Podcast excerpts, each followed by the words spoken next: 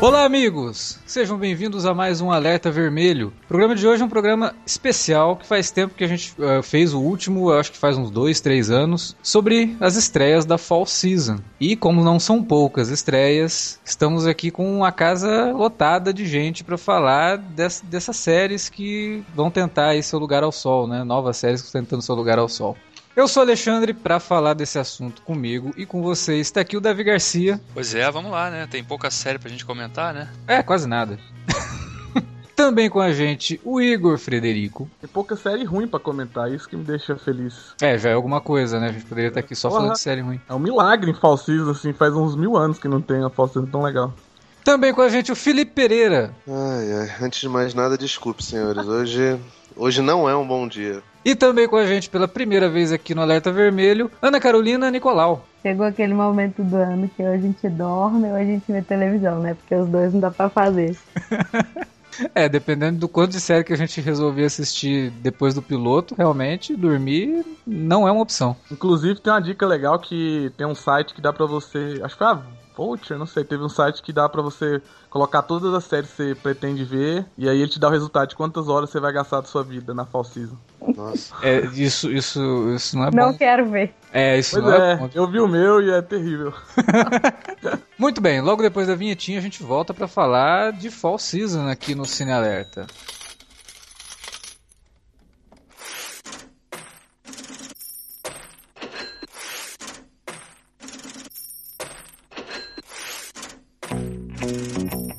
Vou interromper rapidamente o podcast para dizer que se você gosta do conteúdo do CineAlerta, você pode nos ajudar a fazer mais e melhor. Entre agora mesmo em www.patreon.com/CineAlerta e seja um dos nossos colaboradores. Você pode receber os podcasts antes de todo mundo, participar de sorteios e até de hangouts mensais com a nossa equipe. Entre, se informe, confira o que queremos trazer para você no futuro e nos ajude. www.patreon.com/CineAlerta. Pronto, não falei que era rápido? Pode curtir o podcast agora.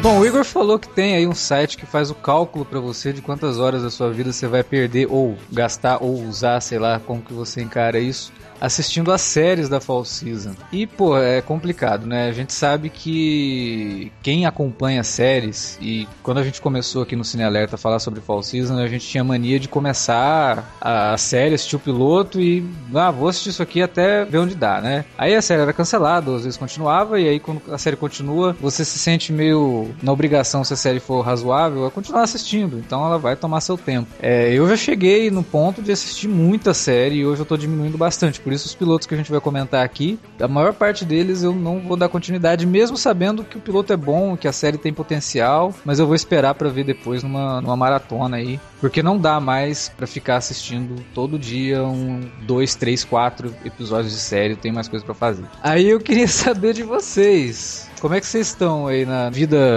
de seriadores de vocês? Vou começar pelo Davi. E aí, rapaz, Davi? Olha, eu também, mais ou menos como você, eu não vou usar nenhum site pra fazer cálculo de quantas horas eu vou perder, porque eu já sei que eu já perdi muito.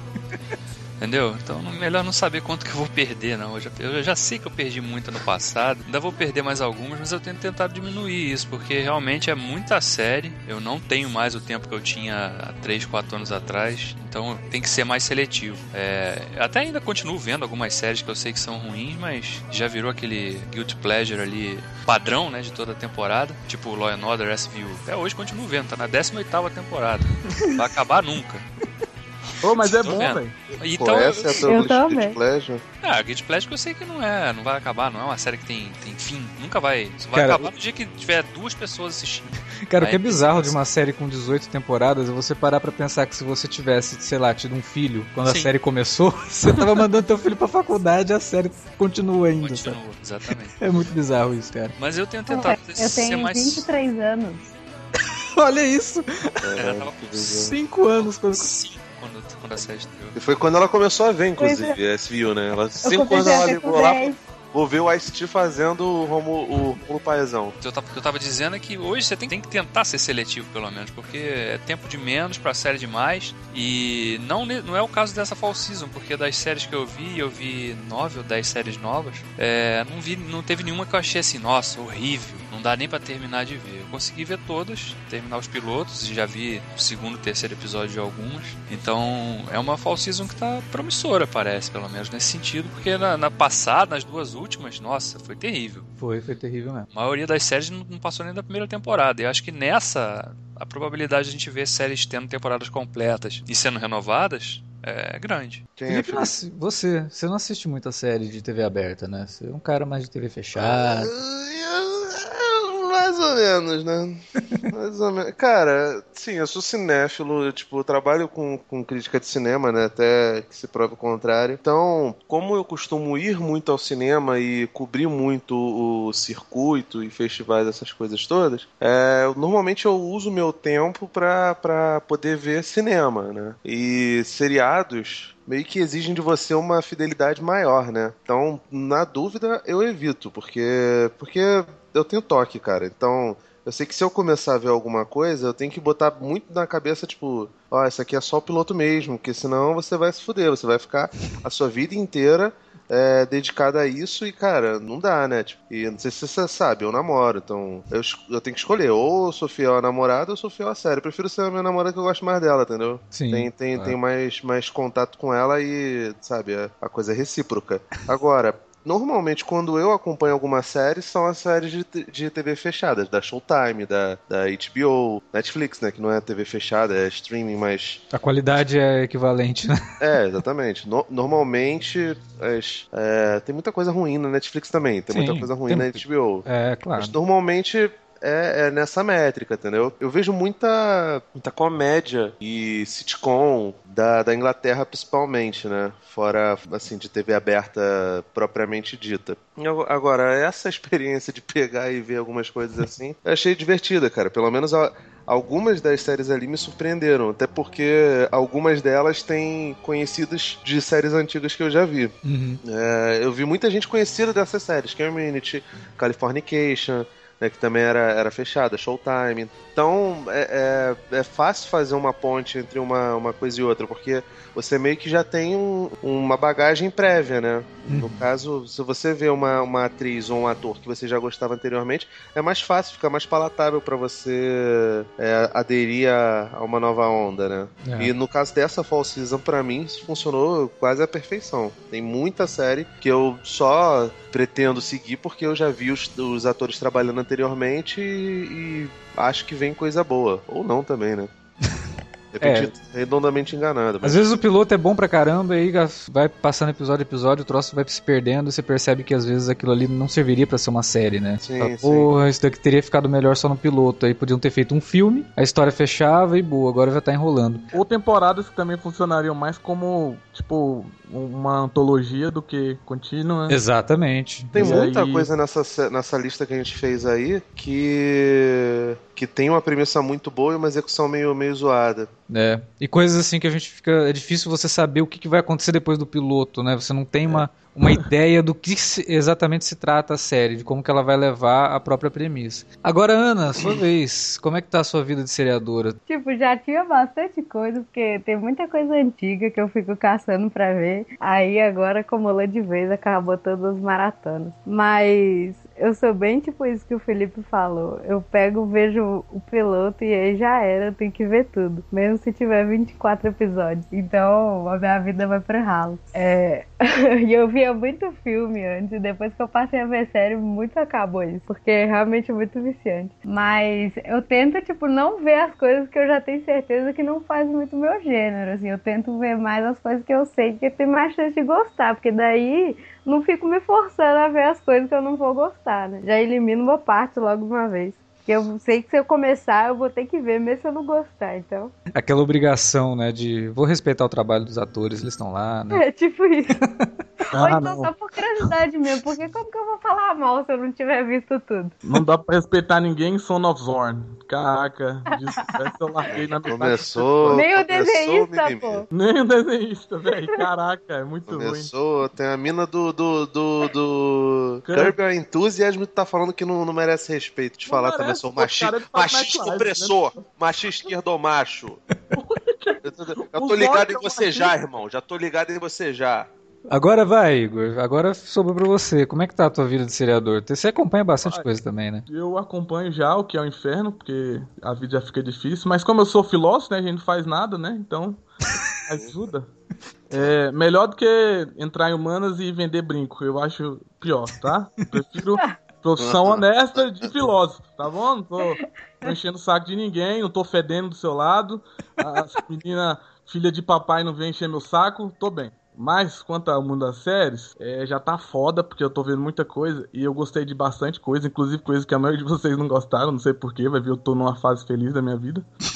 E eu acho que eu vou seguir um monte. E, por exemplo, vai ter uma que eu não vou seguir, que eu acho que quase todos vocês vão querer seguir, que eu achei terrível. Não terrível, mas eu dei uma série de TV aberta genérica, porque eu já vi tantos, eu já sei pra onde vai essa porra e vai ser uma merda. Mas nas comédias mesmo eu vou seguir todas, até porque 20 minutos não dói ninguém, eu acho. Então, o problema é que, por exemplo, quarta-feira eu já vejo tanta coisa da própria ABC Family, que é tipo assim, quarta-feira eu vou olhar meu banco de série, já tem, sei lá, 6 séries. E até o filósofo não dá pra ver tudo, velho. Mas é um ano bom, tô feliz. Vai logo pro próximo bloco. Caralho, cara, 20 minutos não dói ninguém, olha aí, ó. Falou com uma propriedade, né, cara? Depende do contexto, né, cara? Ele tá falando 20 minutos de quê?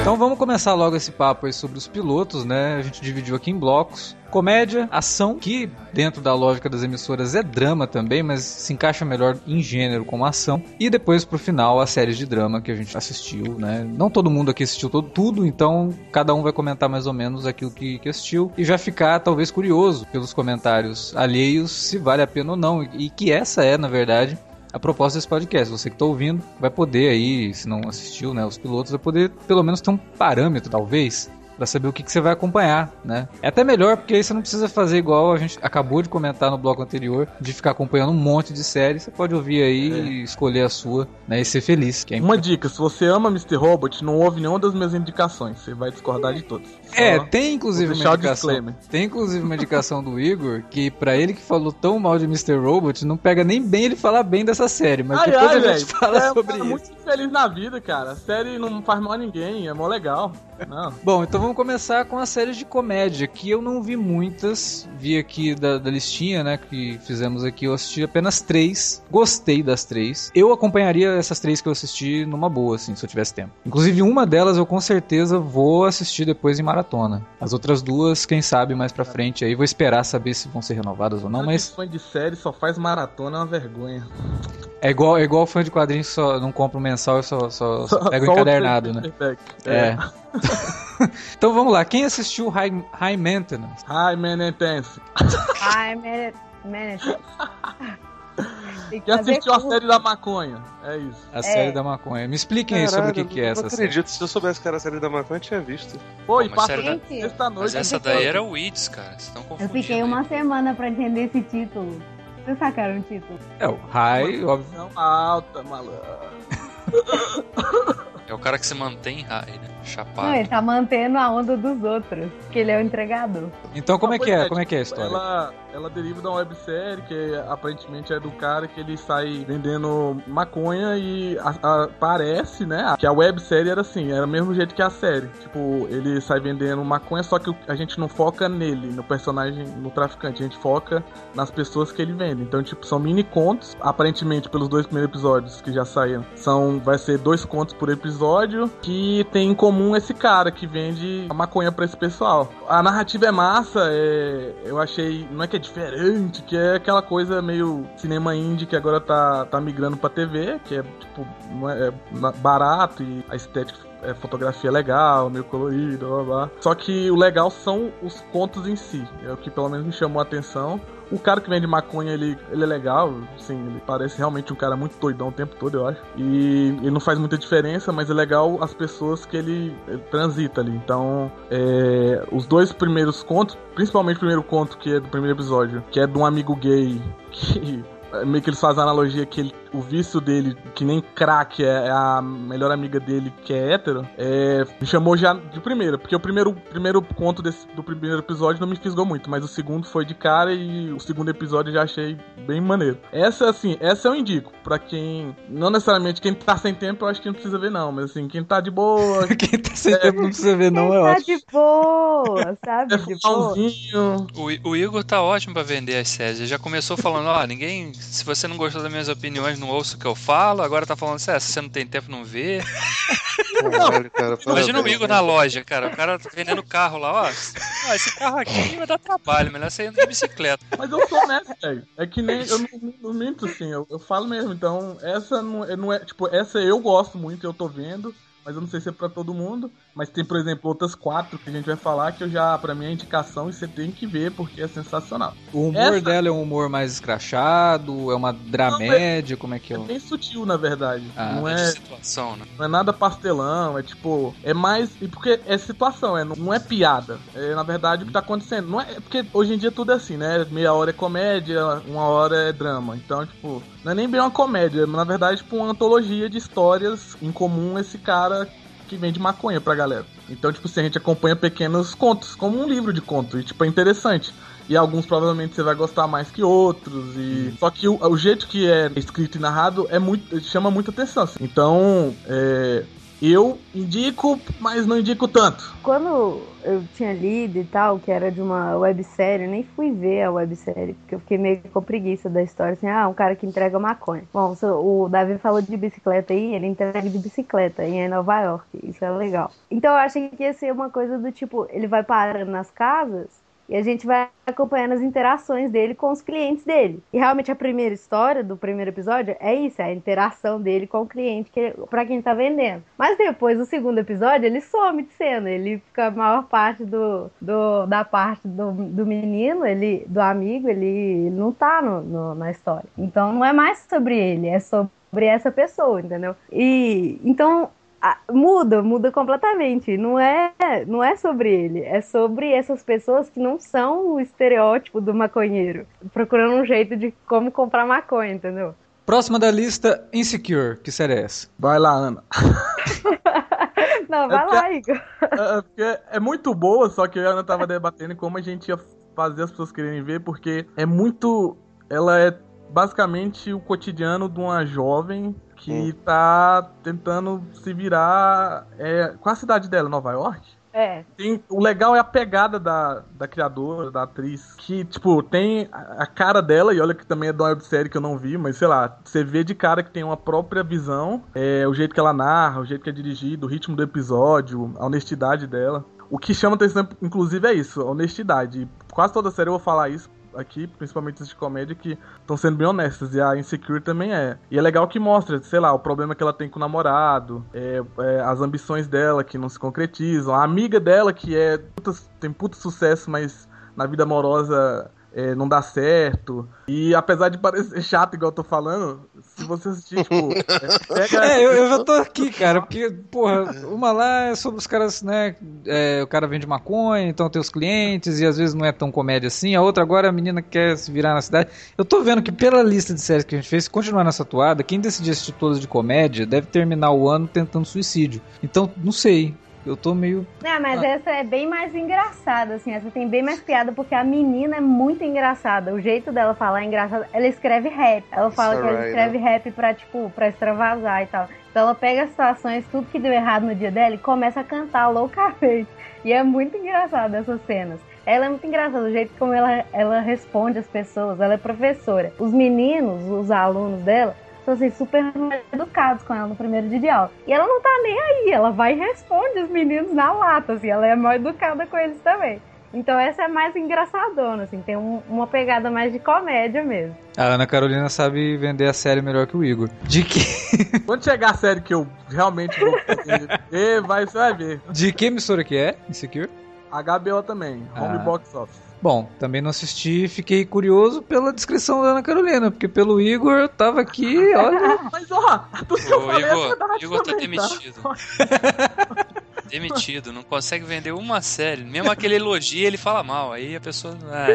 A comissão do Igor não entrou ainda, vamos lá. A próxima série é essa daqui eu vi. Essa eu vi, gostei bem, assim, achei uma série muito legal. Você é um gênio, você em vez de começar pelas séries que o host viu, você começa pelas que não viu. Essa é maravilhosa, né? Não, é porque aí eu não monopolizo o assunto, né? Caraca, aí, tu é muito desegoísta mesmo, cara, tô impressionado com você. Ah, depois de assistir essa série que a gente vai falar agora, você começa a aprender...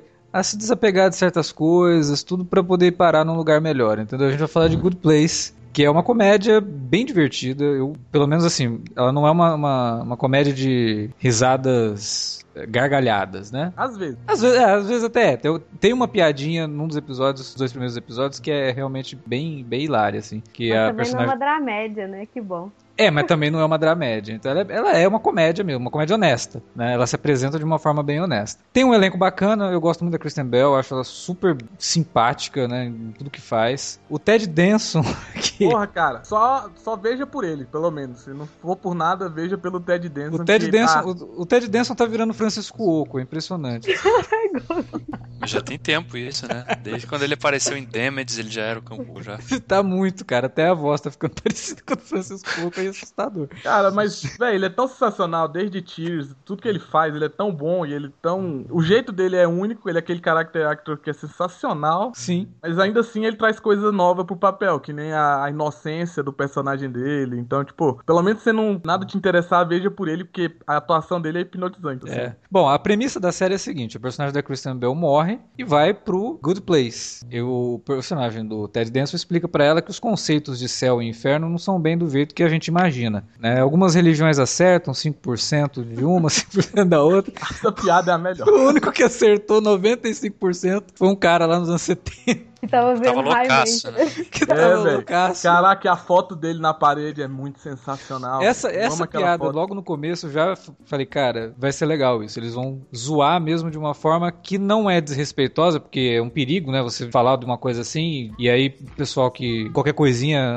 minha religião tá zoando, não sei o que. Não é bem assim. E ela vai parar no Good Place, que seria o paraíso. Só que ela descobre que ela foi parar lá por engano. O nome tá certo, mas ela com certeza não é a pessoa que deveria estar ali, porque ela não era uma boa pessoa enquanto estava viva. E pra não perder a boquinha, porque aparentemente o lugar ruim... Bad Place. É bem ruim, né? Porque os personagens pedem lá... A agonia da galera lá parece um inferno mesmo, né? É, não é tão diferente do que a gente imaginava o inferno. Aí ela fala, não, eu vou continuar aqui, você vai me ajudar, porque aí tem o lance de alma gêmea, mas não vai falar muito também pra você não perder a surpresa que a série revela. Ela resolve ficar lá e pra isso ela precisa se tornar uma boa pessoa, aprender a se tornar uma boa pessoa. E aí a série... Eu acho que a grande vantagem da série é utilizar isso pra analisar o nosso comportamento, né? Pra analisar o que a gente... Uma forma egoísta da gente se comportar hoje em sociedade. Eu gostei da série. Achei uma série bem divertida. Eu até pensei em continuar acompanhando, mas essa daí eu ainda vou dar um tempinho pra ver se vai ser renovada. Eu acho que já até foi, né? Já foi renovada, então essa com certeza... Renovada não. Teve a temporada... Teve a temporada completa. Isso. Confirmada. Ela teve a temporada completa, então essa já é uma pra ficar assim de olho, que com certeza não, quase certeza dela ser renovada, e aí daria pra realmente acompanhar depois, né? Sim, tem também, eu acho legal que apesar de ser de série TV aberta, tem umas ideias sutis, assim, umas piadas sutis, maneiras, como por exemplo, ela tá lá por causa de um erro burocrático. Uhum. Como assim? Quem controla o paraíso, ou sei lá, o Good Place, erra isso. Sim. E quem viu, acho que saiu até o 4º episódio, manteve o nível mesmo da série, e pô, tem um cara, vou dar uma dica pra vocês, tem um filósofo na série, como não assistir essa série? Como não, velho? Tem uma pitadinha daquele humor inglês do Monty Python, do Guia do Mochileiro, mas isso, né? Mas isso é muito característico das séries do criador dessa série, é o Michael Schur, né? Que trabalhou em The Office, na versão americana, e fez o Parks and Recreation também. É bem característico dele, esse tipo de, sabe? Quem vê The Office sabe que ele é o irmão do Dwight. Isso, exatamente. Ele era aquele irmão maluco do Dwight. Também, que é praticamente só coisas burocráticas, né? O que eu achei legal que dessa premissa é que a gente dá pra imaginar pra frente, eu creio que eles não vão fugir disso aí, é de se ela foi parar, se ela que era uma pessoa ruim, né, ou zoada, vamos dizer assim, foi parar no Good Place, eu acredito que a gente vai acabar conhecendo depois um outro personagem que era um santo na vida e foi parar lá do outro lado. Seria legal também. Vocês viram que, não sei se vocês viram todos os episódios, mas teve um outro personagem que também tá lá por engano. Ah, sim. Eu não cheguei nesse pedaço, então... Sim, também dá pra suspeitar que, porra, pode ter mais de duas pessoas por engano, pode ter todo mundo ali por engano. Pode estar todo mundo. Pode ser que o Good Place não seja tão good assim. Também. O que é interessantíssimo, né? Numa época que a gente fala tanto a falácia do homem de bem, sim, né? Não, talvez o bem que você acha que você tá praticando não é tão bom assim, né, cara? Você é um tipo de comédia que foge do padrão maldear os amigos que moram juntos, ou então o casal que se divorciou e que precisa, sabe? É uma atmosfera diferente, tá? Então, acho que só por isso já valeria a pena conferir, porque ela é divertida e tá seguindo um caminho que você... Ah, eu já vi isso antes. Não, você não viu isso antes. Nenhuma outra série trabalhou nesse tipo de conceito. Eu não curto muito as comédias do Michael Schur, né? As Parks and Recreation é muito morosa. Essa daí é um pouquinho mais dinâmica. O Felipe só viu a primeira temporada de Parks and Recreation. Ah, mas também? Caraca! Não dá, cara, mas então, tem um negócio chamado vida, cara, que, pô... Não, mas aí Parks and Recreation é aquela série que a primeira temporada de você realmente, né? Mas depois a série... A primeira também é uma... exatamente, mas são séries que melhoram absurdamente depois. Nossa, mas cara, não é por nada não, mas... É uma das melhores comédias, velho, que eu já vi. Dependendo do tipo de série, comédia, por exemplo, se eu não estiver gostando, eu não continuo. Não, tudo bem. É muito difícil. Mas isso aí, por exemplo, Community pra mim também é as comédias mais sensacionais, os primeiros episódios são, né, truncados, não dá pra, vou largar, aí depois, a maioria das pessoas voltou com Community depois que saiu o episódio de paintball, não sei o quê, aí chamou a atenção, o nego voltou pra série.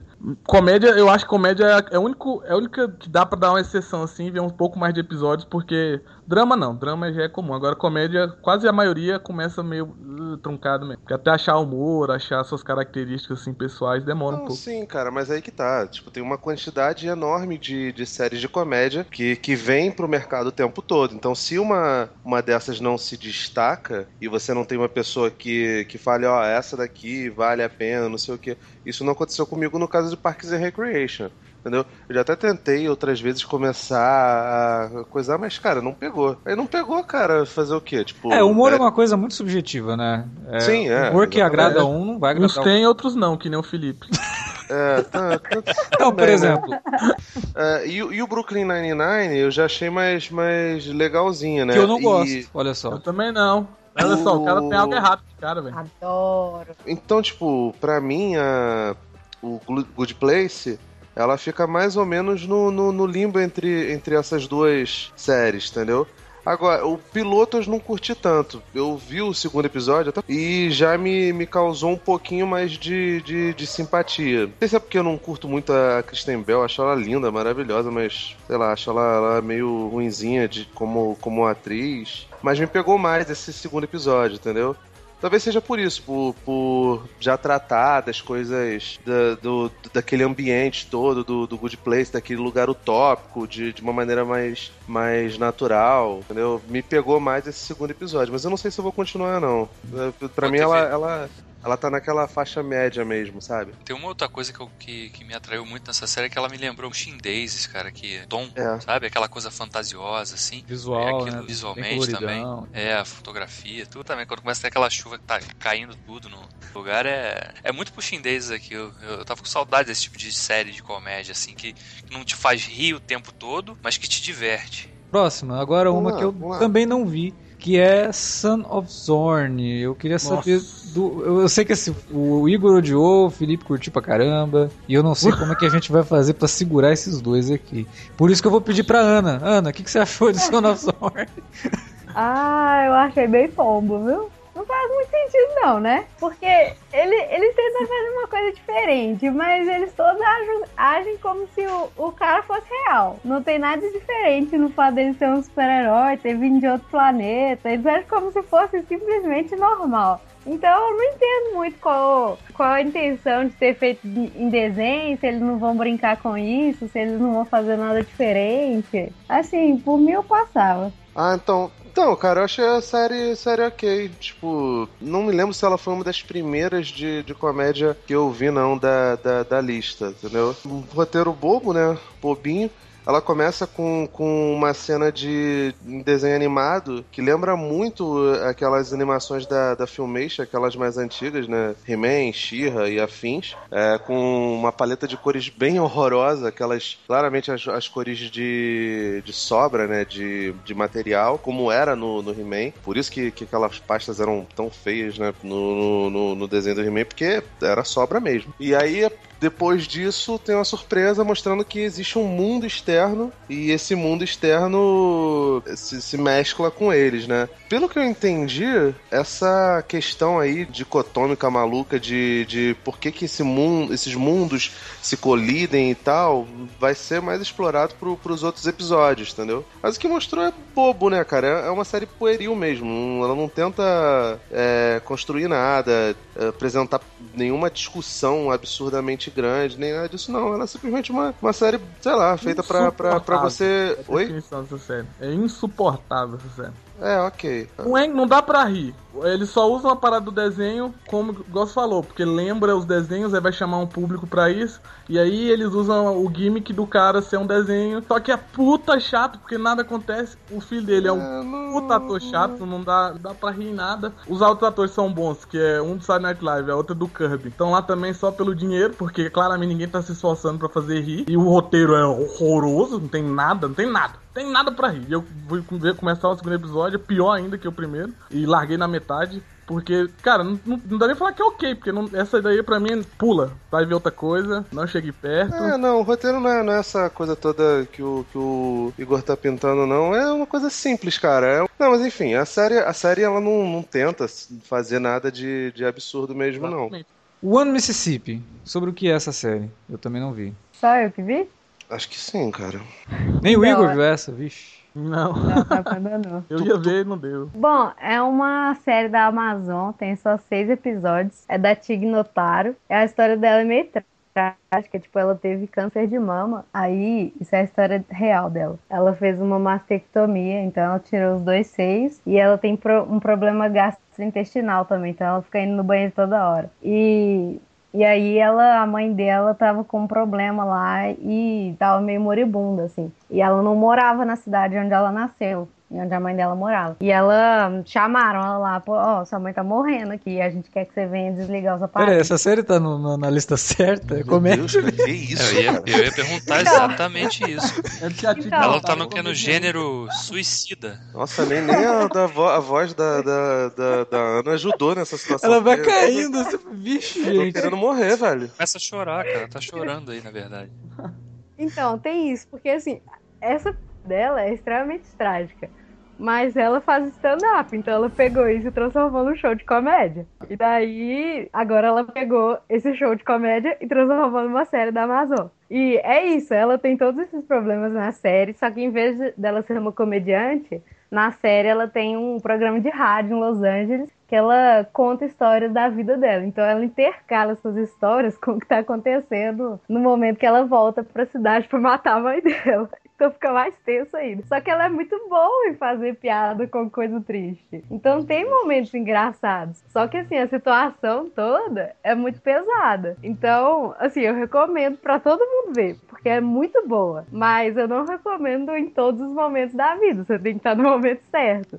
Porque se você estiver num momento ruim, é capaz de você ver o primeiro episódio e odiar a mulher, odiar a série, nunca mais querer voltar, sendo que assim, é uma obra-prima, entendeu? A pessoa pode se matar também. Se tiver um pensamento suicida, ver um negócio, essa história aí já se joga da janela. Porque realmente, assim, ela tem esse tanto de problema, ela teve câncer, ela tá com esse problema gastrointestinal, e a mãe dela acabou de morrer. Então quando ela chega lá, isso aflora o medo dela de morrer. Então ela fica fazendo piada com isso o tempo inteiro, mas só porque você ri da piada, né, não quer dizer que você não tá pensando de verdade no fundo da sua cabeça. Ela te deixa com medo de morrer de verdade. Mas, uai, é uma coisa que a gente tem que pensar, então vai pra frente, pensa. Assim, é uma série bonita, tem momentos super engraçados, você racha de rir. Tem cenas que ela, que não é real, ela tem uns sonhos, assim, que são muito hilários. Ela faz piada com tudo que aparece na frente dela, não tá nem aí. Tipo, tem umas piadas que são muito pesadas, realmente. Mas você tem que estar no espírito pra assistir. Então, eu recomendo, mas com esse detalhe, assim, você... Se você estiver triste, não assiste não, porque é capaz mesmo de você querer ligar pro disco suicídio depois. A gente vê essa estrutura mais ou menos em Louie, né? Só que Louie a gente sabe que ele romantiza, não é a vida dele mesmo. Ele faz parecer que é a vida dele, mas não é. Os eventos que ele retrata ali não são da vida dele. Então, mas essa aí é diferente. Ele até acrescenta elemento surreal, né? Um humor, sim, às vezes exagerado demais, que ele tá, sim, realmente... Ele cria a estética dele ali, única. Caraca. Pra definir um sentimento mais do que uma situação. Não é a vida dele, cara, me enganaram. Outro plot twist. Essa temporada tá foda, hein, Felipe? Já que citamos Louie, né? Vamos falar de Better Things. Essa é boa. Essa é maravilhosa. Essa aí acho que estamos todos concordados, né? Sim, essa daí eu adorei. Essa eu assisti, olha que beleza. Better Things, série criada, né? E escrita pela Pamela Adlon. Com o Louie e com a produção do Louie e o piloto dirigido pelo Louie. Quem assiste Louie conhece muito bem a Pamela Adlon, que já apareceu várias vezes, né? Em Louie e em outras séries também. Californication. E, cara... Eu adoro o humor do Louie. Eu acho o humor do Louie importante. Mais do que engraçado, é um humor importante. E a Pamela Adlon, eu acho que ela fez uma coisa muito legal na série dela, porque ela poderia cair na armadilha de ser a Louie de saias, né? Há semelhanças, né? Inegavelmente há semelhanças na estrutura, sim, mas a temática é diferente, e não é diferente só porque ela é mulher, né? É diferente porque são outros assuntos que estão sendo contados ali, e ela é uma pessoa diferente do Louie. E eu gostei muito do primeiro episódio. Essa série, assim, a impressão que eu tenho é que a personagem dela é a personagem de Louie. É como se a gente estivesse vendo a vida da personagem de Louie antes dela conhecer o Louie. É. Sério, eu tenho muito essa sensação, cara. Eu sei que não é isso, mas parece, porque ela tem a semelhança com aquela mulher, assim, que é independente, né? Mas as atitudes, né? Sim. Então, que ela faz. Por exemplo, essa série, a primeira cena dela define, que eu acho também faz essa ponte com o Louie, que é a honestidade, entre aspas, do Louie, quando ele tá fazendo stand-up, ou piada na própria série dele, que é... Ele pega, sei lá, um evento, sei lá, algo que aconteceu com ele e as filhas dele, e ele faz isso ficar mais engraçado do que é, ou então ele faz algo que ele não falou no momento, ele faz na série, por exemplo, e a Pamela faz a mesma coisa. Primeira cena, ela tá lá sentada, a filha dela chorando, e uma mulher olhando com cara feia pra ela.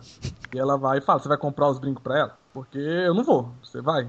Caraca, essa cena é maravilhosa. Essa honestidade, entre aspas, dela e do Louie, que eu acho que ela pegou isso do Louie, mas ela trouxe pro mundo dela mesmo. Ela tá sendo ela, os acontecimentos é com ela. Tem coisas bem mais femininas também, né? A cena da menstruação lá é uma. Mas ao mesmo tempo também tem toda aquela ligação de maternidade que faz com a mãe dela, as filhas dela. E essa constante, esse diálogo que ela como Louie, faz também, de falar a verdade pras pessoas que normalmente a gente não fala, né? Na rua, sei lá, não vai falar. Tem outra coisa, cara. A abertura do terceiro episódio, pra mim, é uma das coisas mais geniais que eu vi no gênero de comédia, porque comédia geralmente não brinca muito com subversão de expectativa, né? Quando uma cena tá te mostrando uma coisa, é aquilo. Mas a abertura do terceiro episódio, ele te sugere que tá acontecendo uma coisa na cena, e quando a câmera vai abrindo, é outra totalmente diferente, né? Que é ela... Não sei se vocês já viram o terceiro episódio, né? Não, eu não cheguei no terceiro. Ah, então não vou falar. Mas você vai saber o que eu tô dizendo quando assistir. É uma cena maravilhosa e que fala muito sobre a natureza da série em si e da personagem, né? De ser uma mulher... Ela é uma atriz, mas que tá ralando pra caramba pra cuidar da família, porque ela não tá... Ela é separada e tem a mãe que é meio esquisitona, que mora com ela, né? E por aí vai. Então, são as situações do dia a dia, mas especificamente na abertura do terceiro episódio, tem uma cena que é fantástica, que resume bem o que parece ser o espírito dessa série mesmo. Ela, na série do Louie, ela faz ela mesma ou não? É só um personagem homônimo? Personagem. Cara, eu gosto muito dela desde do Californication, entendeu? Ela é uma atriz muito boa e ela não é muito conhecida do grande público, mas ela fez muito... Ela fez aquele Digam o que Quiserem, lembra? A icônica cena do cara levantando... Ela tá naquele filme do Cameron Crowe? Sim, Digam o que Quiserem. Nossa, faz tanto tempo que eu não vi isso. Mas esse que é legal, ela ainda brinca com esse fato dela na própria série, né? Dela ser uma atriz, não é famosa, mas tá no radar de algumas pessoas, que vai lá e perde o papel pra Julie Bowen, que é uma cena sensacional também. Sim, ela inclusive faz trabalhos de dublagem e ela faz muito na vida real. Sim, aquele Rei do Pedaço ela fazia, por exemplo, também. Ela é uma série que tem um pouquinho desse lance de ser meio autobiográfica, né? Biográfica no caso da personagem. A Pamela Adlon dirige o segundo episódio, não sei dali pra frente como é que rola a direção, mas até onde eu vi, cara, é uma série bem interessante, ela abre umas discussões legais que você não vê em muita em seriados, especialmente de TV aberta, não sei se ela é de TV aberta, né? Ah, é FX. Isso, é FX, né? Ela toca nos assuntos que seriam meio tabus e não tem muito pudor não, cara. Ela é bem escrachada em alguns pontos e, cara, isso é bem válido. Porque desmistifica, né, cara, a ideia de que a mulher é um bicho delicadinho, não sei o quê. Existem mulheres delicadas como existem mulheres mais grossas, né? E a personagem dela, a Sam, ela é um híbrido disso, né? Ela não é um personagem estereotipado pra caramba, entendeu? Ela tem suas necessidades, ela se relaciona com pessoas, é uma mulher bem resolvida em alguns assuntos, em outros não, entendeu? É muito crível a coisa toda. Os dramas dela são dramas que público, espectador comum, vive o tempo todo. É uma pessoa de verdade, né? Você tá vendo ali, você não tá vendo um personagem cheio de tiques. Não, você tá vendo uma pessoa, né? Que de repente é pega numa situação constrangedora, que de repente tá num momento de fragilidade psicológica ou num momento de fragilidade física, que é o que o Louie sempre fez muito bem também na série dele. Bom, vamos pular pra próxima? Que é uma série também que eu gostei demais, que é outra comédia que vem meio que na vibe, ela tem algumas semelhanças nos bastidores, assim, porque ela é criada pelo cara, o episódio é dirigido por ele, né? Lembra um pouco o Master of None nesse sentido, de ser uma coisa bem própria do próprio protagonista, que é o Donald Glover, né, com Atlanta. Foi uma que...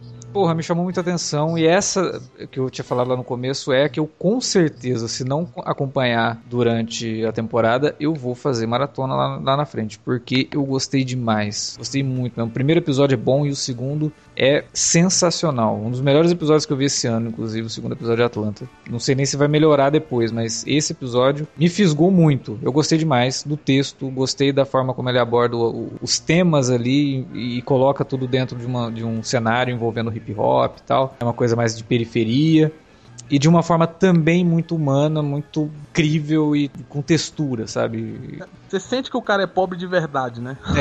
E você sente que ele é um cara que tá, tipo, como, cara...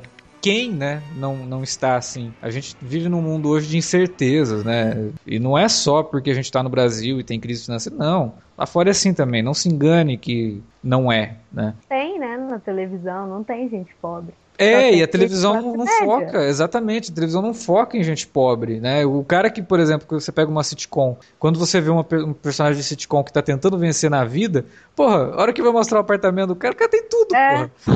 Não, e esse que é curioso, né? Porque a maioria das séries hoje em dia, até porque também tem mais estudo, psicológico, blá blá blá, são assim, séries viram cult, são meio que existenciais e tal, e normalmente é quando a pessoa é muito rica, tipo, o próprio Transparent, que é uma série que eu amo, todo mundo é bem de vida pra caralho, assim, tipo, o pessoal é rico, o legal é ver os problemas deles internos, só que o legal também de Atlanta é que o Donald Glover ele pega até existencialismo também como dessas pessoas, mas ele une a você ter esse problema não tão em prático, ele junta com a prática de ser pobre, velho, e aí como é que você se vira com isso também, e tipo, sem sem pudor. Tem, acho que é o segundo episódio que ele tá preso, o episódio todo, né? Sim, que é sensacional o jeito que ele trata aquilo ali.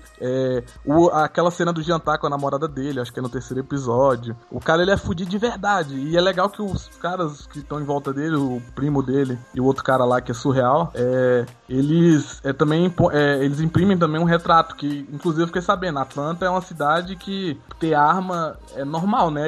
É liberado. Então, tipo... e eles são lá traficantes, eles têm um conflito dele querer ser rapper, mas não largar a vida de traficante, que é o que ele ganha dinheiro de verdade. Então todo mundo pensa até de forma prática na série. Tem outros problemas, mas a prática vem antes de tudo. Isso também é interessante. Só uma correção, o Alex falou que dirigiu, mas todos os episódios são dirigidos pelo Hiro Murai, que é o cara que dirigiu todos. Não, ele escreve...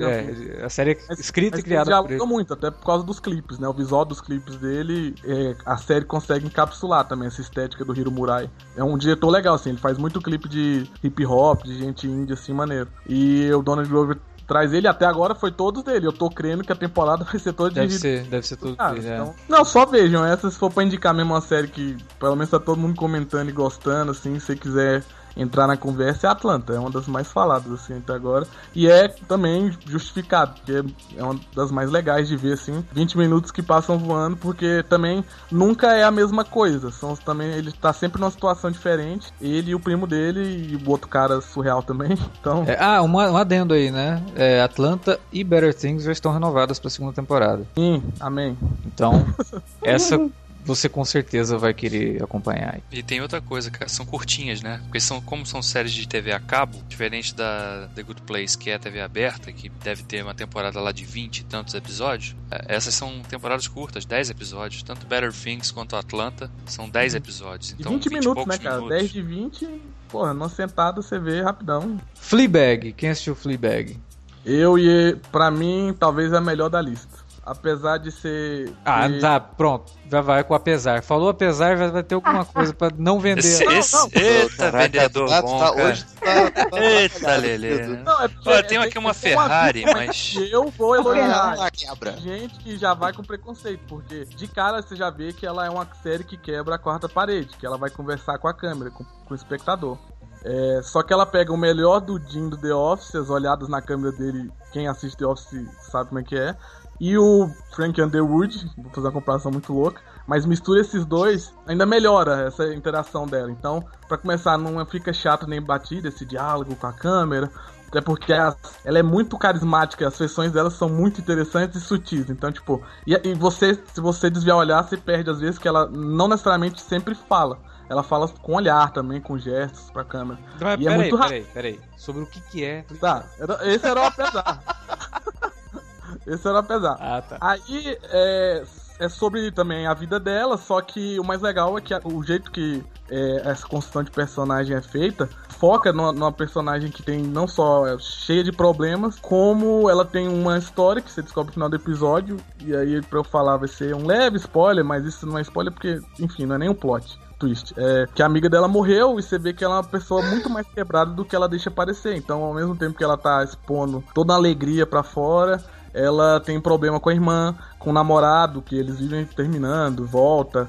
Com homens, inclusive, a questão dela, como ela trata sexo, sai vendo assim, até com o diálogo dela na câmera, quando ela tá, sei lá, curtindo muito sexo, ela não vai olhar pra câmera. Quando tem algum problema, ela vira e acha estranho, aí ela tem essa interação. Ela é uma personagem que o legal dessa série pra mim é que ela define bem quem, nem todo mundo é assim, mas quem viaja muito, assim, quem às vezes tá conversando com alguém, aí alguém fala uma coisa, aí a pessoa tem uma ideia e já tem toda constrói uma história com isso. Então, tipo, eu acho legal que é isso. Ela tá, sei lá, conversando com alguém e na cabeça dela tá tendo outra conversa, ela deixa a pessoa e volta e o ritmo da série é muito bom. A estética, os atores, todos são sensacionais. Tem um ator americano também, que ele quase não é conhecido, porque ele sempre faz coadjuvante, mas ele é sensacional. Todos os personagens são profundos, então acompanhar eles, assim, é interessante. A irmã dela sofre de bulimia, elas não tiveram mãe, tipo, a mãe abandonou elas, então tem o pai delas que ele nada a mesma coisa, então tem esse problema. A madrasta delas é uma escrota. E aí ela tentando viver a vida, porque ela abriu um café com essa finada amiga, e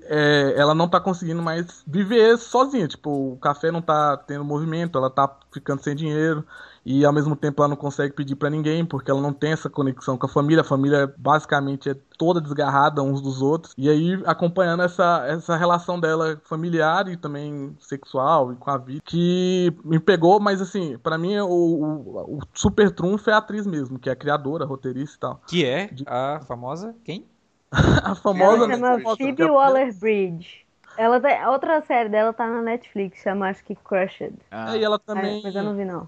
Tá em Broadchurch, se alguém assistir. Ah, é. E Fleabag é da onde? Inglaterra, mas é... da BBC 3, mas tá passando nos Estados Unidos pela Amazon. Phoebe Waller-Bridge, ela fez muito papel coadjuvante em filmes que a gente já cansou de ver. Dama de Ferro, Albert Nubis. Ela parece ser uma coisa, mas depois ela vai mudando. Ela é muito engraçada no início e continua engraçada até o final, mas... ela vai afundando de um jeito.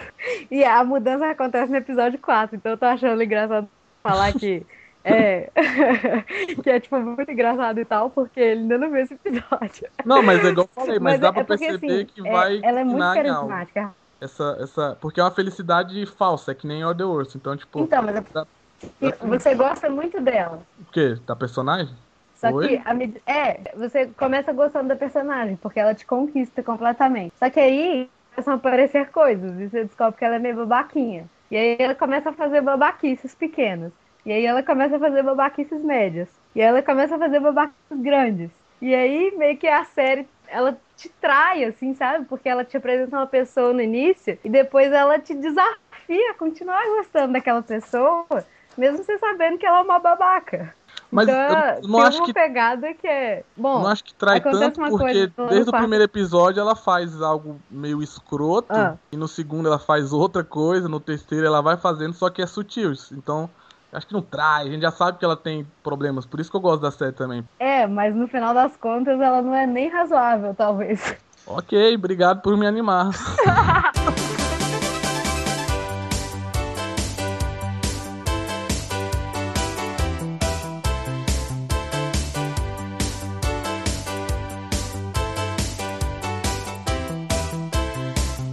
Bom, essas foram as séries de comédia e agora vamos comentar os pilotos das séries de ação. E o primeiro deles é um remake, de uma das séries mais famosas, um dos personagens mais famosos da televisão dos últimos 30 anos, que é o Angus MacGyver, vivido lá pelo Richard Dean Anderson nos anos 80, que agora ganhou um remake, dirigido pelo James Wan, pro primeiro episódio. James Wan entrou como produtor nessa, foi uma jogada da CBS para poder fazer a série levantar, né, porque foi gravado um piloto, a CBS... Foram gravados 3 pilotos, na verdade. 3 pilotos? Meu Deus, sim. O que a gente viu foi o terceiro. É, não, porque o primeiro trailer da série que saiu não tem nada do piloto que foi exibido. Nenhuma cena do trailer tá no piloto. É bizarro.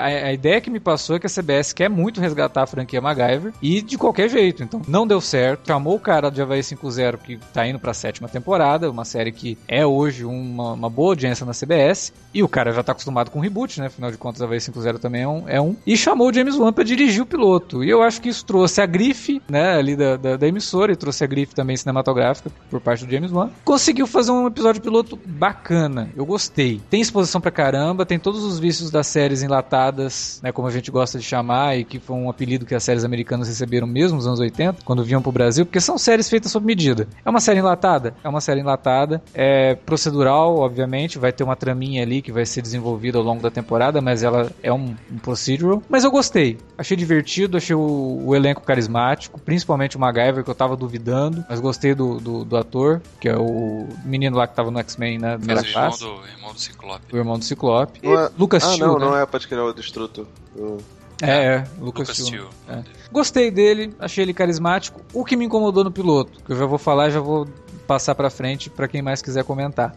Eu, antes de assistir o piloto, eu revi o primeiro episódio do MacGyver. Eu revi o piloto original do MacGyver. Cara, ele é muito profissional mesmo, cara. Corajoso, parabéns, cara. Não, MacGyver faz parte da minha história de seriador, assim. Foi uma das primeiras séries que eu assisti na vida, foi MacGyver.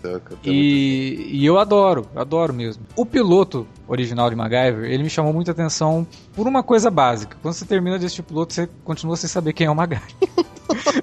Porque não tem exposição do que é esse cara. Ele é um cara que trabalha numa organização que resolve problema. Mas você não sabe nada sobre ele, a não ser aquilo que ele te conta. E ele te conta isso de uma forma que não é exposição. Ele até cria várias cenas pra ir contando a história de coisas que aconteceram com ele quando criança, pra criar um paralelo com o que ele tá fazendo naquele momento. E muito daquilo que a gente sabe sobre o MacGyver, o cara faz bomba com chiclete, não sei o que, e tampa vazamento de ácido com chocolate. No piloto, isso acontece, mas as grandes marcas registradas do MacGyver, elas vão sendo trabalhadas ao longo da série. Inclusive, o próprio nome dele, Angus MacGyver, só é revelado na última temporada. No piloto novo, a gente já sabe de tudo. A gente já sabe, com 5 minutos de série, você já sabe o primeiro nome dele, você já sabe quem que são os personagens de apoio, você já sabe o que é pra aquele trabalha numa organização secreta e não sei o que.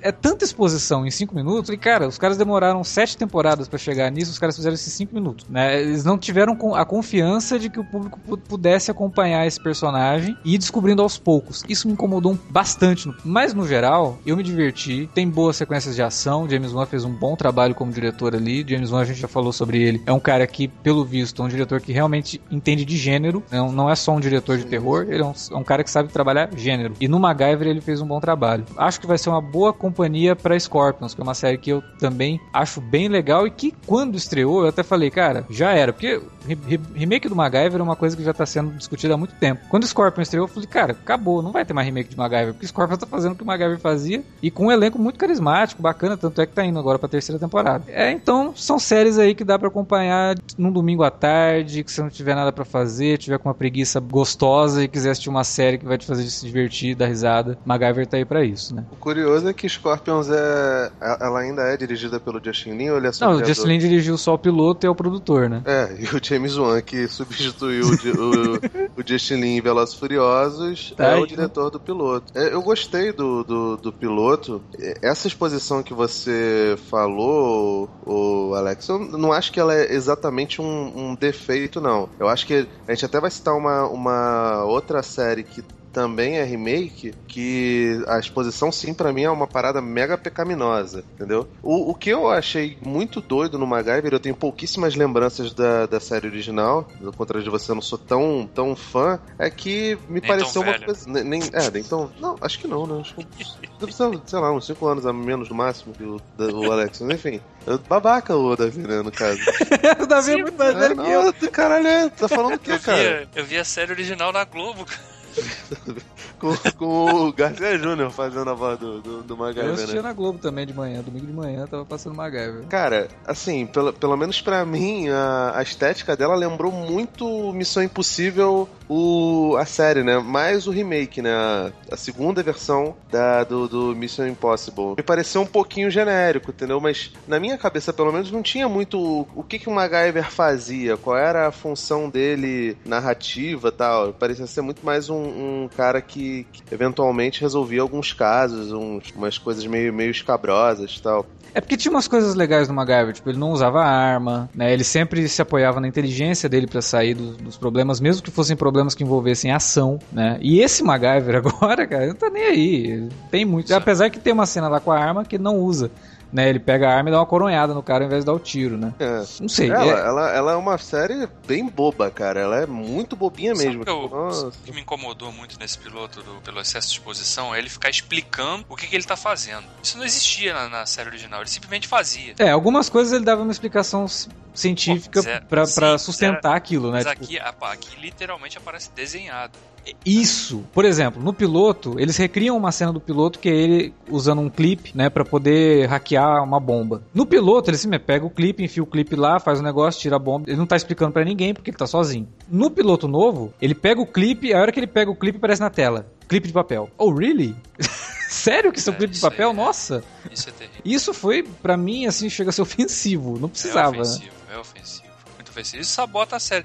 Eu também achei divertidinha, mas eu não sei, parece que a série não tem uma identidade. Primeiro que ela não chega a ser um reboot, né? Ela é como se fosse um prólogo daquela, né? Porque a gente tá vendo o jovem MacGyver, né? E a gente tá vendo tanto, não é só o jovem MacGyver, né? A gente tá vendo o jovem, que até o personagem do George Eads, que era de CSI, o Jack Dalton também, que era lá uma espécie de parceiro do MacGyver que a gente via na série original também. Então são as aventuras daquele jovem MacGyver. Aí, quando a série inicia, eu fiquei com a sensação de estar vendo, na verdade, um jovem James Bond. Uhum. Porque o cara chega num carrão maneirão, numa festa, né? O cara com smoking impecável. Aí entra lá, as mulheres já olham pra ele, não sei o quê. Eu falei, porra, sabe o que é James Bond? Jovem James Bond? Eu fiquei com essa daí, mas achei divertidinha também. Eu vou, não sei se eu vou ficar vendo semana a semana, mas com certeza ocasionalmente eu vou conferir um ou outro, também vou deixar acumular alguns e fazer uma maratoninha depois. É, vale lembrar que séries da CBS geralmente vêm pra Netflix, né? Sim. Eu acho que dá até pra esperar e acompanhar depois uma maratona. Ela foi uma estreia estrondosa na CBS. Fez um número maior estreia da CBS em 11 anos. Isso é uma série que passa exibida na sexta-feira, né? Na sexta-feira, exatamente. Então, sei lá, se ela, obviamente que na segunda semana ela vai ter queda, na terceira ela vai ter queda, mas ela vai chegar num número que, se deixar a CBS contente, primeira temporada tá garantida, segunda também tá no papo. O número que ela fez foi absurdo. Sei lá, eu vou continuar acompanhando porque eu sou um verme e eu gosto de Guilty Pleasure, cara. Eu também gosto, acho que dá pra ter uma cota de Guilty Pleasure, assim, na grade, né? E essa daí acho que entra na cota. Bom, agora é o seguinte, é outro reboot e esse, infelizmente, que nem eu que sou um verme vou ter coragem de continuar acompanhando, cara, porque eu achei genérico. Eu até comentei no Twitter, ela é uma série que, pra quem nunca viu o original e pra quem nunca viu uma série policial na vida, talvez goste. Que é Máquina Mortífera, Little Weapon. Você tá maluco, nem pra essa pessoa. Não, se você é uma pessoa que gosta de molestar gatinhos, aí sim, essa série é pra você. Se você não gosta de molestar gatinhos, você não vai gostar. Cara, nossa, não deu. Eu sinceramente, eu nem achei eu tava com muito medo do cara que ia fazer o Riggs. Eu também, eu achei ele a melhor coisa. É, eu achei ele bem tranquilo, ele não ficou tentando imitar. A voz ele imita. Não, eu digo assim, o 3G... A voz ele imita o Mel Gibson.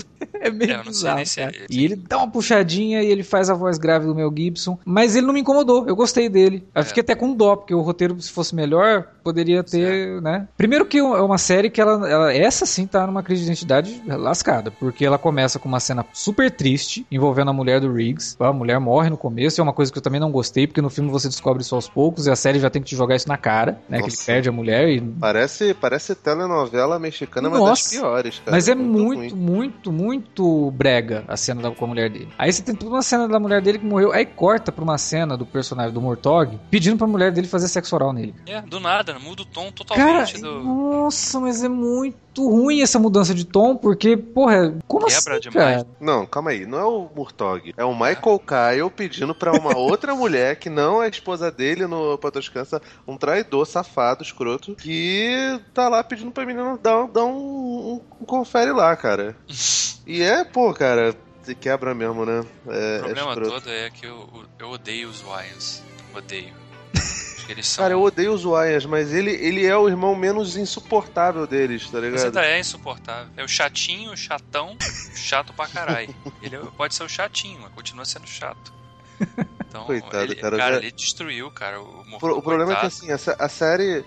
Ele e o outro menino, eles estão vendidos. Eu não acho ele mau ator, não, entendeu? Mas eles condensam todo o primeiro filme, assim, os plots, a coisa, no piloto e fica algo completamente jogado. Tipo, a tática suicida lá do... É incrível, porque eles ampliam algumas cenas. A tática suicida do Riggs, né, que o Mel Gibson faz rapidão, eles fazem muito maior no piloto e, cara... É completamente esquizofrênica. E artificial, né? É de uma artificialidade. A nossa, vontade que o piloto tem de fazer você se preocupar com o Riggs. Não, porque não sei o que. Ah, cara, nossa, é de dar raiva, assim. Você pede pra morrer, porque é bem ruim, cara. É bem ruim mesmo. É uma pena. Máquina Mortífera, a gente já tem um podcast sobre a franquia aqui. É uma das franquias que eu mais gosto dos anos 80. E, porra, Mel Gibson é foda, o Danny Glover é foda. E não conseguem, cara, não conseguem. Mas nem assim... fazer jus, nada. É muito ruim. Essa eu vou ser obrigado a ver, porque ela foi a primeira da lista que eu vi e eu tenho toque, eu não vou conseguir não ver, entendeu? Mas, cara... Caraca, você vai ver mesmo?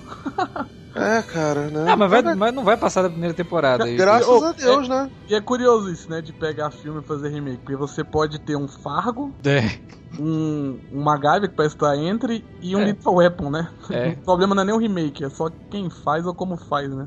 É, a execução é ruim mesmo. E eu acho que a escolha equivocada do Michael Caio pra fazer o Murtaugh não é o personagem, não é isso. E vamos pra uma série, cara, eu vou me abster, não vou falar dessa série não, vou deixar o Igor falar.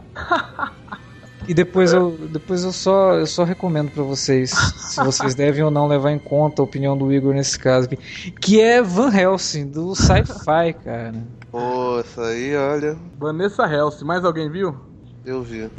E aí, Felipe, é massa, né? Diz que é massa. Cara, te confesso que eu não entendi até agora o plot, cara. Então, eu me senti como... Cara, eu voltei no tempo. Eu lembro de eu entrando na sessão de Godzilla, do Roland Emmerich, e saindo sem entender nada do filme, cara. Eu vi o piloto e é muito difícil de entender, cara. Não, o que parece, eu acho que é assim. Rolou uma parada com um vulcão que meio que tapou o céu, causou um monte de problema no ar, na atmosfera, e aí um monte de gente morreu e deu mais espaço pros vampiros, que já existiam, aparentemente, pelo que o segundo episódio mostra. E aí esses vampiros, no meio disso, os vampiros começam a se multiplicar, poucas pessoas normais estão vivas, e aí encontram essa mulher que aparentemente, e vai ter provavelmente pra frente explicação, o sangue dela cura vampiro. Parece que descobriram isso, na época que começou já essa disseminação de vampiro, e queriam usar ela como meio que uma arma biológica pra curar dos vampiros, e acabar com isso, que a Terra virou um puta apocalipse por causa disso, tal. E aí... eu acho que é isso, daí pra frente eles vão fugir, porque agora é um grupo pequeno, mas a meta é ela curar vampiros, velho. Cara, então, me explica uma coisa, porque eu assisti o piloto e aí eu perdi a vontade de viver, então eu tinha duas opções. Cara, é bom maneiro o piloto, eu tinha duas opções, ou eu me matava, ou eu deletava o segundo episódio, bola pra frente. Eu decidi deletar o segundo episódio, então eu não quero nunca mais que Van Helsing passe na minha TV. Mas me explica uma coisa, você falou que o plano dos caras, no começo da epidemia, era utilizar a Vanessa. Não, ficou claro isso é um mistério ainda. Isso falando. É um mistério. Ah, tá. Não, porque se tivesse ficado claro, aí a série seria muito pior do que ela já é. Nossa, mãe. Porque coloca a mulher pra dormir, então, e espera o planeta inteiro ficar lastrado de vampiro pra ela acordar. Isso não faz muito sentido pra mim. Mas esse cara isolar todo, fudeu tudo. O exército lá de fora ainda não tem... Aí não sabe nada. E é isso que é uma das coisas que eu gostei. Eles estão isolados, é mais claustrofóbico e eles vão descobrir, acho que, pros próximos episódios. Pelo que o segundo episódio tem, um preview da temporada. Então, eles acho que vão sair do prédio, vai ver como é que tá o mundo. Porque os caras do exército saíram lá, e também no segundo episódio você vê que... No primeiro, você vê que, na verdade, não rolou nada, eles morreram e um dos caras lá ainda parece que o vampiro pegou ele e ia fazer ele pegar lá a Vanessa. Então, na verdade, cara, aparentemente, assim, fudeu tudo. O mundo, sei lá, o exército, não tem, tá tudo... É bem pós-apocalíptico mesmo o cenário. Isso deu pra perceber. Agora, cara, é uma série do Sci-Fi, então já fique avisado se você tá aí por isso. Se chama preconceito, Alexandre. Cara, não é preconceito. É feio. Não é preconceito. Você assistiu Defiance? Não. Eu assisti. Você assistiu Dominion? Não. Eu assisti. Então, mas eu não tenho preconceito com série do Sci-Fi. Você tá falando do jeito pra as pessoas não assistirem por causa que não é preconceito, é um conceito formado, cara. As séries do Sci-Fi depois de Battlestar Galactica quase nenhuma prestou, infelizmente. São poucas que prestam. Então, e são genéricas, cara. O piloto de Van Helsing é genérico. Tudo aquilo que tinha bem feito no Dominion, e que eu achava bem feito em Dominion, era bem dirigida. O piloto de Dominion eu acho muito bom. Mas é sério, você não salva nem o tom que eu falei. A trilha você falou que também é genérica, eu acho. Achei a trilha qualquer coisa, não fez diferença pra mim. Caraca. Véi, eles levam um tempo pra mostrar, por exemplo, a personagem fica lá dormente metade do primeiro episódio, eles levam o tempo deles, depois... Mas levam o tempo deles, mas olha só, eu até entendo, seria legal se eles levassem o tempo dele mostrando uma história interessante, não é uma história interessante, cara. No fim, Alexandre, deixa eu falar pra você não ficar bravo, eu não vou indicar ela. Ela é maneira, mas não vejam. Mas é maneiro, eu acho que não é tão ruim que nem o Alexandre achou. Talvez, igual eu falei, talvez eu tava muito feliz quando eu vi. Eu preferiria que eles tivessem continuado com o Dominion, inclusive. Eles cancelaram o Dominion. Mas se eu pegar aí também e já matar outra, que também é de sci-fi, que é Aftermath. Também, essa sim, essa é horrível, essa é sci-fi mesmo, e eles também é pós-apocalíptico, só que o ritmo é horrível, os personagens são uma bosta, os atores eles até tentam, só que eles só são ruins mesmo, eles não têm talento, então... Cara, o ano passado eu tava assistindo 5 séries do sci-fi. Dominion, Defiance, que ela foi cancelada, eu meio que parei, Dark Matter, The Expanse e uma outra que eu esqueci o nome. Tava pagando promessa? Não, essas séries todas, nenhuma delas são ruins, assim, tipo de, meu Deus, que coisa horrível, isso é não, por isso que eu não tô indicando o Van Helsing, porque não é espetáculo, não é obra-prima, mano. Também não é ruim, é tipo, de todos esses pilotos dos ruins que eu assisti, Van Helsing é o que eu mais me agradou, porque não é ruim também, não achei ruim, achei ele bom, achei ok. Então, o que me desagradou no piloto de Van Helsing é que eu já vi essa história em Dominion, cara, é a mesma coisa. Não é só isso, né, cara? O visual tem coisa de Mad Max, o plot é de Underworld. O visual me lembrou um filme que você gosta, inclusive. O Resident Evil 3, que é bom. Vocês estão focando, tipo, isso aí, velho, a história... Não tem o Hugh Jackman de cabelo grande, entendeu? Que eu fiquei puto também, isso.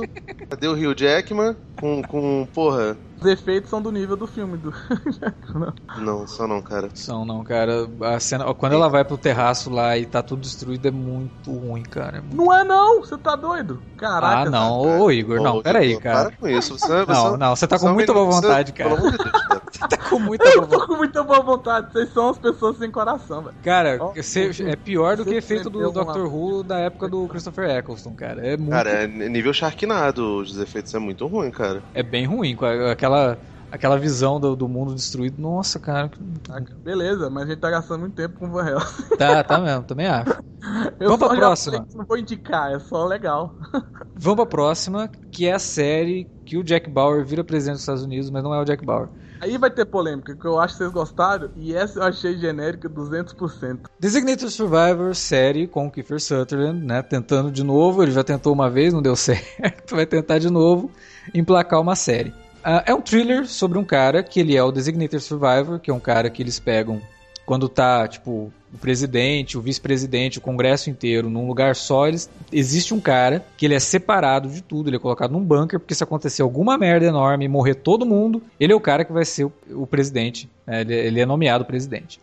Aí acontece uma merda, acontece um ataque terrorista, morre o parlamento, morre todo mundo, né? Os Estados Unidos ficam sem liderança, e aí o Kiefer Sutherland é designado como o presidente dos Estados Unidos. Ele é um personagem totalmente diferente do Jack Bauer. Até fiz uma comparação quando eu assisti. Totalmente. Te falar, é uma das piores coisas, é isso. Não, eu acho que não. Acho que isso demonstra bem a extensão de talento do Sutherland. Não tô falando de atuação. Eu acho...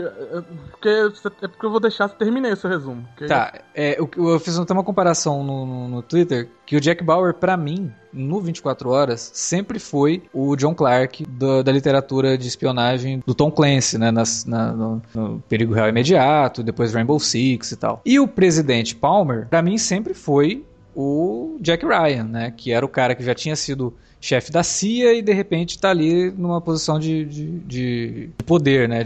Como presidente dos Estados Unidos. E aqui se inverte, né? O Kiefer Sutherland deixa de ser o John Clark lá no 24 Horas, ou o Jack Bauer, pra se transformar no Jack Ryan, que é um cara... Você percebe que ele é um cara muito analista, tanto que no piloto ele fala, eu tava prestando atenção enquanto vocês estavam falando, então isso daí não é novidade pra mim. Então ele é o cara que realmente trabalha com fatos. Ele tava nos bastidores da presidência durante muito tempo e ficou analisando tudo aquilo. Mas ele não é um líder. E ninguém considera ele um líder. E ele vai ter que se provar um líder sendo o líder do mundo livre, né? Ao contrário, né? Ele é um cara que ele tava querendo deixar o secretariado e ele sequer avisou a família. Não, ele tinha sido demitido pelo presidente. Ele tava fora do jogo. De repente ele se vê com uma responsabilidade que nunca seria dele, né, cara? Tá longe de ser o ideal, né? O que eu achei interessante dessa sinopse da série é que ele faz um anti-Jack Bauer, porque o Jack Bauer era aquele cara, né, que sabia tomar as decisões certas. Ali, confiante, né? Falava e todo mundo...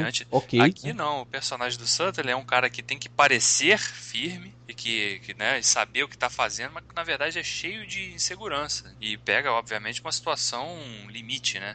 Uhum. Porque, né, quando eu soube, inclusive, da premissa dessa série, eu falei, pô, mas que absurdo. Aí depois eu fui ver que, de fato, essa coisa existe, né? Existe realmente um Designated Survivor, que é um membro de baixo escalão do governo, que, de fato, existe. Nunca aconteceu isso, de algum deles assumirem, mas existe essa possibilidade. É um backup plan, né? Sim.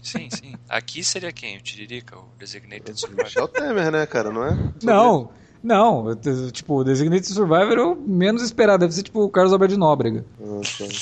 Nossa. Ah, mas eu acho que é uma série, funcionaria melhor se tivesse sido, falar assim, é uma minissérie, porque eu não consigo ver essa plot aí funcionando. Foi uma das que eu falei que vai cagar muito porque vai ter, sei lá, 1000 episódios e não tem história pra tanto. Concordo plenamente. Aí eu concordo 100% com isso. É, não é um troço pra ser uma série. Ela não é pra ser série de 24 episódios, ela não é pra ser série de mais que uma temporada. É, isso ela não vai ser mesmo, né? Porque acho que são 13, né? É. São 13 episódios e... Não, já é menos ruim, né? Já é menos ruim, ó. 13 episódios. É. Não, assim, eu espero o seguinte, né? Eu vou acompanhar, porque eu tenho a expectativa de que pelo menos tenha uma semi-conclusão no final desse 13º, e se cancelarem, beleza, foi ali essa historinha, deu pra acompanhar, tem conspiração, tem terrorismo, puxa um pouco daquilo que a gente viu em 24 horas, só que sobre outro contexto, né?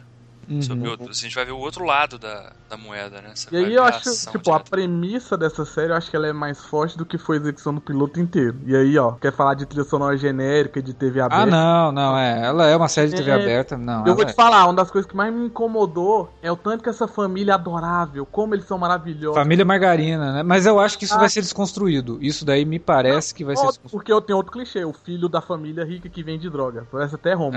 É. Não, é o filho é a versão Kim Bauer, né? Na verdade. Né? É, também. O filho vai dar problema pro pai, etc e tal. E a filha é adorável, perfeita. A mulher, cara, que química maravilhosa. Mas isso daí me deu a impressão de que vai ser desconstruído durante a série. Eu tenho certeza que vai. Se mas a série aí, por exemplo, entra o agente do FBI, núcleo do FBI. As peças são, tipo...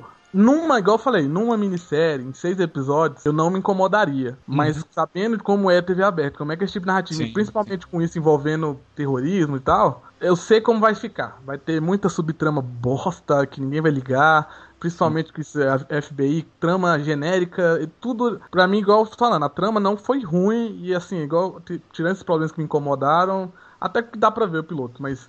mas como a gente tá aqui pra comentar o piloto, e não o que a gente acha que vai acontecer no futuro da série, não, mas o piloto eu gostei. Nossa, o piloto funciona, cara, ele não é nada extraordinário, mas ele funciona, ele te deixa ali interessado no que tá acontecendo na história. Sim. Mas eu falo isso na minoria, porque aparentemente, tipo, muita gente gostou mesmo, até crítico, enfim. Eu falo porque eu achei realmente tão genérico e eu não curto. Já cansei. Eu teve a época que eu era mais novo, que eu via muita série genérica, hoje eu tô de boa. Já tem muita série. Prefiro ver minhas séries chatas hipster do que ficar nas genéricas. Essa série, a premissa dela, ela é tão assim fechada que me lembrou uma outra série também que não chegou a ter primeira temporada completa. Eu não lembro o nome, mas era com o André Brauer, que ele era um eu sei qual que é, eu vi essa série, você acredita? Do submarino, né? Já até sei desse, como é genérico. Que era do... Acho que é do submarino, né? Que eles exatamente. Tavam. Aí acontece um ataque e eles se negam. Essa série existe ainda? Não, não existe não. The Last Ship? Não, não é The Last Ship. The Last Ship não, é uma outra. Ela é anterior a The Last Ship. Eles aportam numa ilha e falam, essa ilha agora é soberana e nós somos os governantes dessa ilha e os Estados Unidos fizeram merda, querem mandar uma bomba nuclear num lugar e a gente não vai aceitar. E aí rola todo um... Last Resort. Exatamente, Last Resort. Essa série tinha uma premissa muito boa, mas era o tipo de coisa... fantástica, por isso que eu continuei. O piloto, inclusive, é excelente, eu acho, né? O piloto é muito bom, o piloto era muito bom. Muito bom mesmo. Só que... E eu fui vendo os episódios, só que vai... Como eles queriam realmente a série, vai cagando os episódios, vai ficando sem graça, vai tendo... Vai caindo, aí eu parei e, tipo, na semana que eu parei, na semana seguinte anunciaram que não teria a temporada completa, que ela já tava cancelada. Eu falei, ufa, ainda bem que eu parei, então. Eu espero que não aconteça, porque eu torço pelo Kiefer Sutherland, né? Porque, coitado, vai ficar eternamente Jack Bauer. Torço por ele. Não, e o bom dele é que ele tem um backup plan, né? Porque com 24 horas voltando ano que vem também... Com... né? Se não der certo, ele faz uma ponta... E como não encerrar a história dele, então... E se não der certo, qualquer jeito, ele leva a Maggie aqui e faz lá o revival da Nikita também, né? Bom, pra terminar a série de ação, vamos falar rapidinho dessa, porque eu já... Nossa, cara, eu já tomei tempo demais da minha vida assistindo esse piloto, que foi... Cara... Muito Query, bom. Piloto de 1h20 quase. Quase 1h20. O genérico do 1h20 é o genérico do Tom Hardy, é o genérico do Rush Cole, né, cara? Tudo genérico. Tem que falar uma coisa pra vocês. Obrigado por não me fazerem ver essa série, então. Olha, Query foi Olha, foi difícil chegar no final desse piloto, porque não é lento, a gente não tem problema com coisa lenta. Breaking Bad, a gente assistiu True Detective, né? A gente tem problema com coisa chata, que não sabe, é desprovida de sentimento, desprovida de vida. Ela é bem produzida, tem uma boa reconstrução de época, ela se passa ali nos anos 70, mas, cara, puta merda, não dá. É uma série sobre um cara que vira um assassino de aluguel e o troço consegue ser chato, cara, sabe? Você não consegue se preocupar com aquele cara porque ele não cria empatia nenhuma com o espectador. A premissa dela é muito boa, né, cara? A premissa é boa, dava pra fazer uma puta série ali. Ela lembra muito a história do Justiceiro, né? É até curioso isso, porque a Netflix anuncia que vai fazer uma série do Justiceiro e aí pega um cara que, de certa forma, tem bastante do arquétipo do Frank Castle, né? Eu não vou nem falar de Justiceiro, porque senão o pessoal vai comentar aqui falando que a gente assistiu a série do jeito errado. Assistiu a série porque achou que a série fosse... Cara, não é nem isso. Eu acho que ela poderia ser um Breaking Bad, né? Ela é a série do cara de família que de repente se vê envolvido no crime, que poderia se tornar um puto estudo de personagem, né? Do cara enfrentar dilemas, não sei o quê. Mas, cara, é chato. Qual é o nome do Tom Hardy genérico? Ah, eu nem lembro o nome desse cara. Ele tá lá no Prometheus, né? Ele faz o... É o irmão do Ryan de O.C. aí, ó. É o irmão do Ryan de O.C. Tava lembrando disso. Ele tá com um bigode maravilhoso. Eu não acho ele ruim, não, cara. Mas, nossa, ele tá muito vendido na... Quem viu The Invitation sabe que ele pode ser bom, velho. É, eu também não acho ele ruim. Eu gostava dele numa série policial que tinha produzida pelo Jerry Bruckheimer, que chamava Dark Blue. Mas, cara, não dá. O cara, na série, não sei se é direção, ou se falar pra ele, ó, faça o menos possível de... Exprima o mínimo possível de emoção no teu personagem, tá? Não. O cara vem do Vietnã, aí ele volta pro... Tem até um plano de sequência legal. Tem. No comecinho. E aí você imagina que, pô, caramba, né, cara? Você vê que ele é um cara, um sujeito mais reservado. Você imagina que vão desenvolver aquilo e ele vai ser um cara rancoroso e nada disso. É tudo muito jogado, não tem nada ali absurdamente bem construído, nada. Ele é um arquétipo, né? Ele é o arquétipo do cara que voltou do Vietnã, que tem algum trauma e que não se sente... que se sente deslocado na sociedade. Cara, eu já vi isso tantas vezes. Ah, pra fazer um Rambo e os caras fizeram... Exatamente, Query. Exatamente, cara. Dava pra fazer um Rambo. E os caras não fizeram nada, sabe? Nem ação boa tem. Não, é complicado, cara. É um seriado bem complicado e realmente eu zero vontade de continuar. Porque tem mais o que fazer, né? Sim, me dá alguma coisa nova. Você vai contar essa história, me traz um cara que tem um conflito diferente daquilo que a gente já tá acostumado a ver em toda série que mostra um cara, o filme, né? Ou toda história, na verdade. Isso é baseado numa série de livros, inclusive, de um cara que eu gosto muito, que é o Max Allan Collins, que é um puto escritor. Mas, cara, não deu. Pra mim não deu, eu não vou conseguir assistir mais nada dessa série. Passou do piloto, já era. Tá passando no Brasil já, inclusive, pelo Max Prime. Tinha uma coisa interessante, que era justamente a dinâmica dele com o amigo dele. E aí fazer aquela cagada lá no final, e aí não tem como mais. O ator que faz o amigo dele, na verdade, é bom. Eu gosto daquele cara, eu acho ele muito mais... O amigo dele era muito mais interessante do que ele. Sim, sim. Eu queria que a história fosse sobre ele. Pois é. Cara, não dá. Esse daí, quem tiver já começado a assistir e tá gostando, boa sorte. Desejo boa sorte mesmo. Que Deus te ajude, né, cara? É...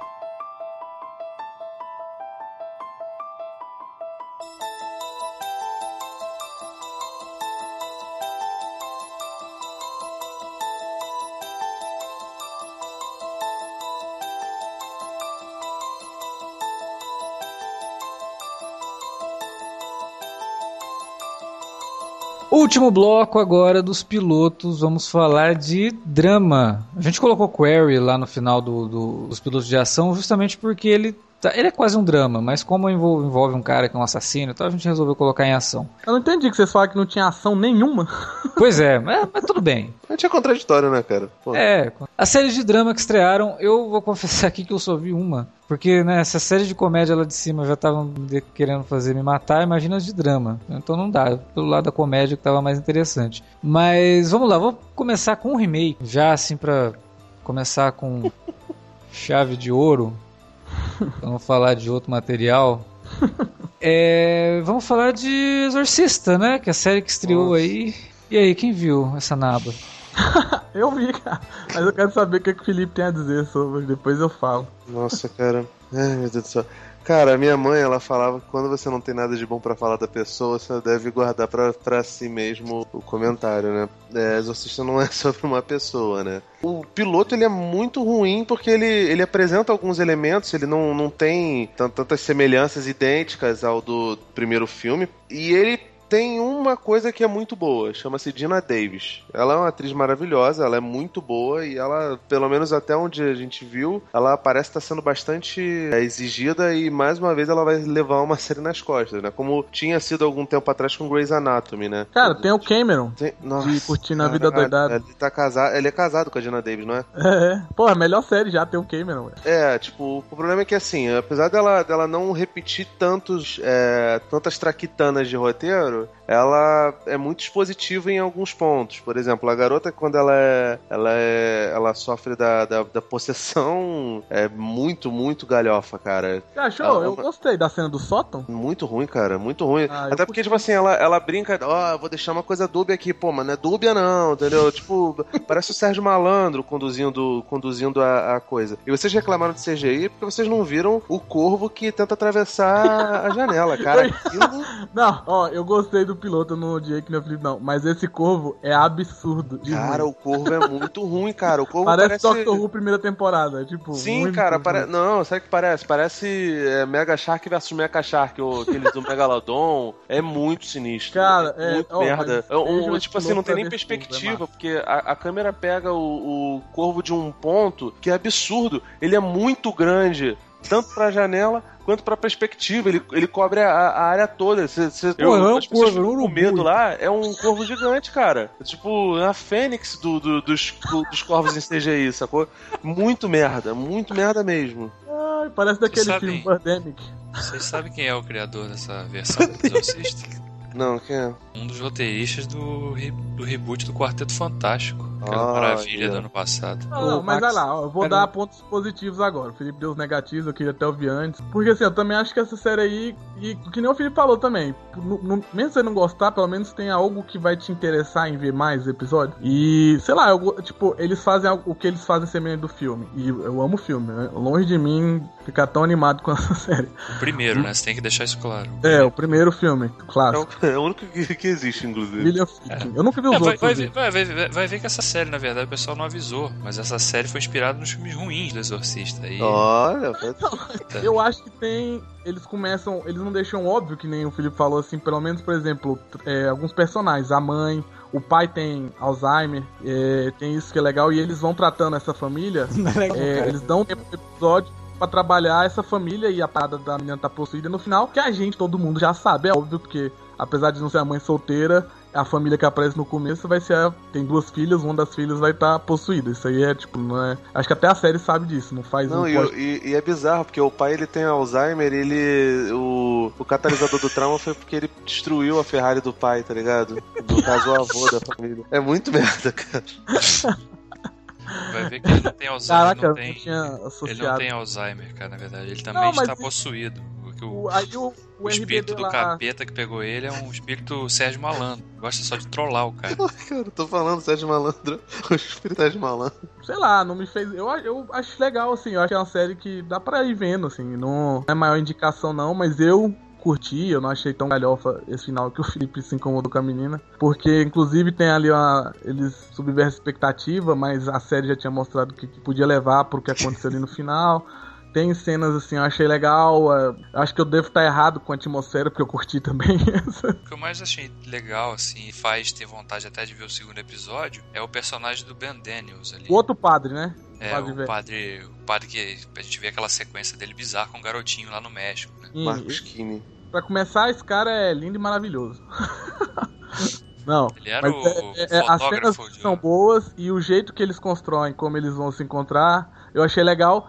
E eu gostei porque, tipo, tem umas paradas de fanservice, como, por exemplo, a musiquinha que eles tocam lá no final e ele tá vestindo a roupa e tal, que eu achei maneiro, achei cool. Não é nada espetacular, mas, pô, a musiquinha e o cara se arrumando como se fosse ir pra luta.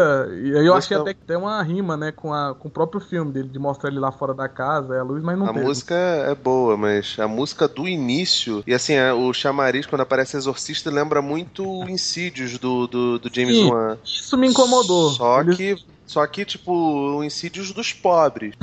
Isso me incomodou porque eles pegaram muitos tiques do James Wan mesmo. Porque, porra, terror hoje em dia é o que tem de melhor. Mas eles, tanto os créditos iniciais, que é só, sei lá, aparece o crédito, o título e pá, musicando, estourando. Quanto as panorâmicas de longe, vindo assim, mostrando a rua. Isso é, tipo, foi tão James Wan descarado que faz essa sua coisa aí que tá massa. Por exemplo, a cena de exorcismo lá do padre mais velho, eu achei até maneira. E pelos trailers que eu vi, foi muito menos genérico do que eu imaginava, assim. O trailer é 200% genérico, tanto que eu nem tava empolgado, eu fui ver ontem, eu acho. Porque, sei lá, não ia ver essa série.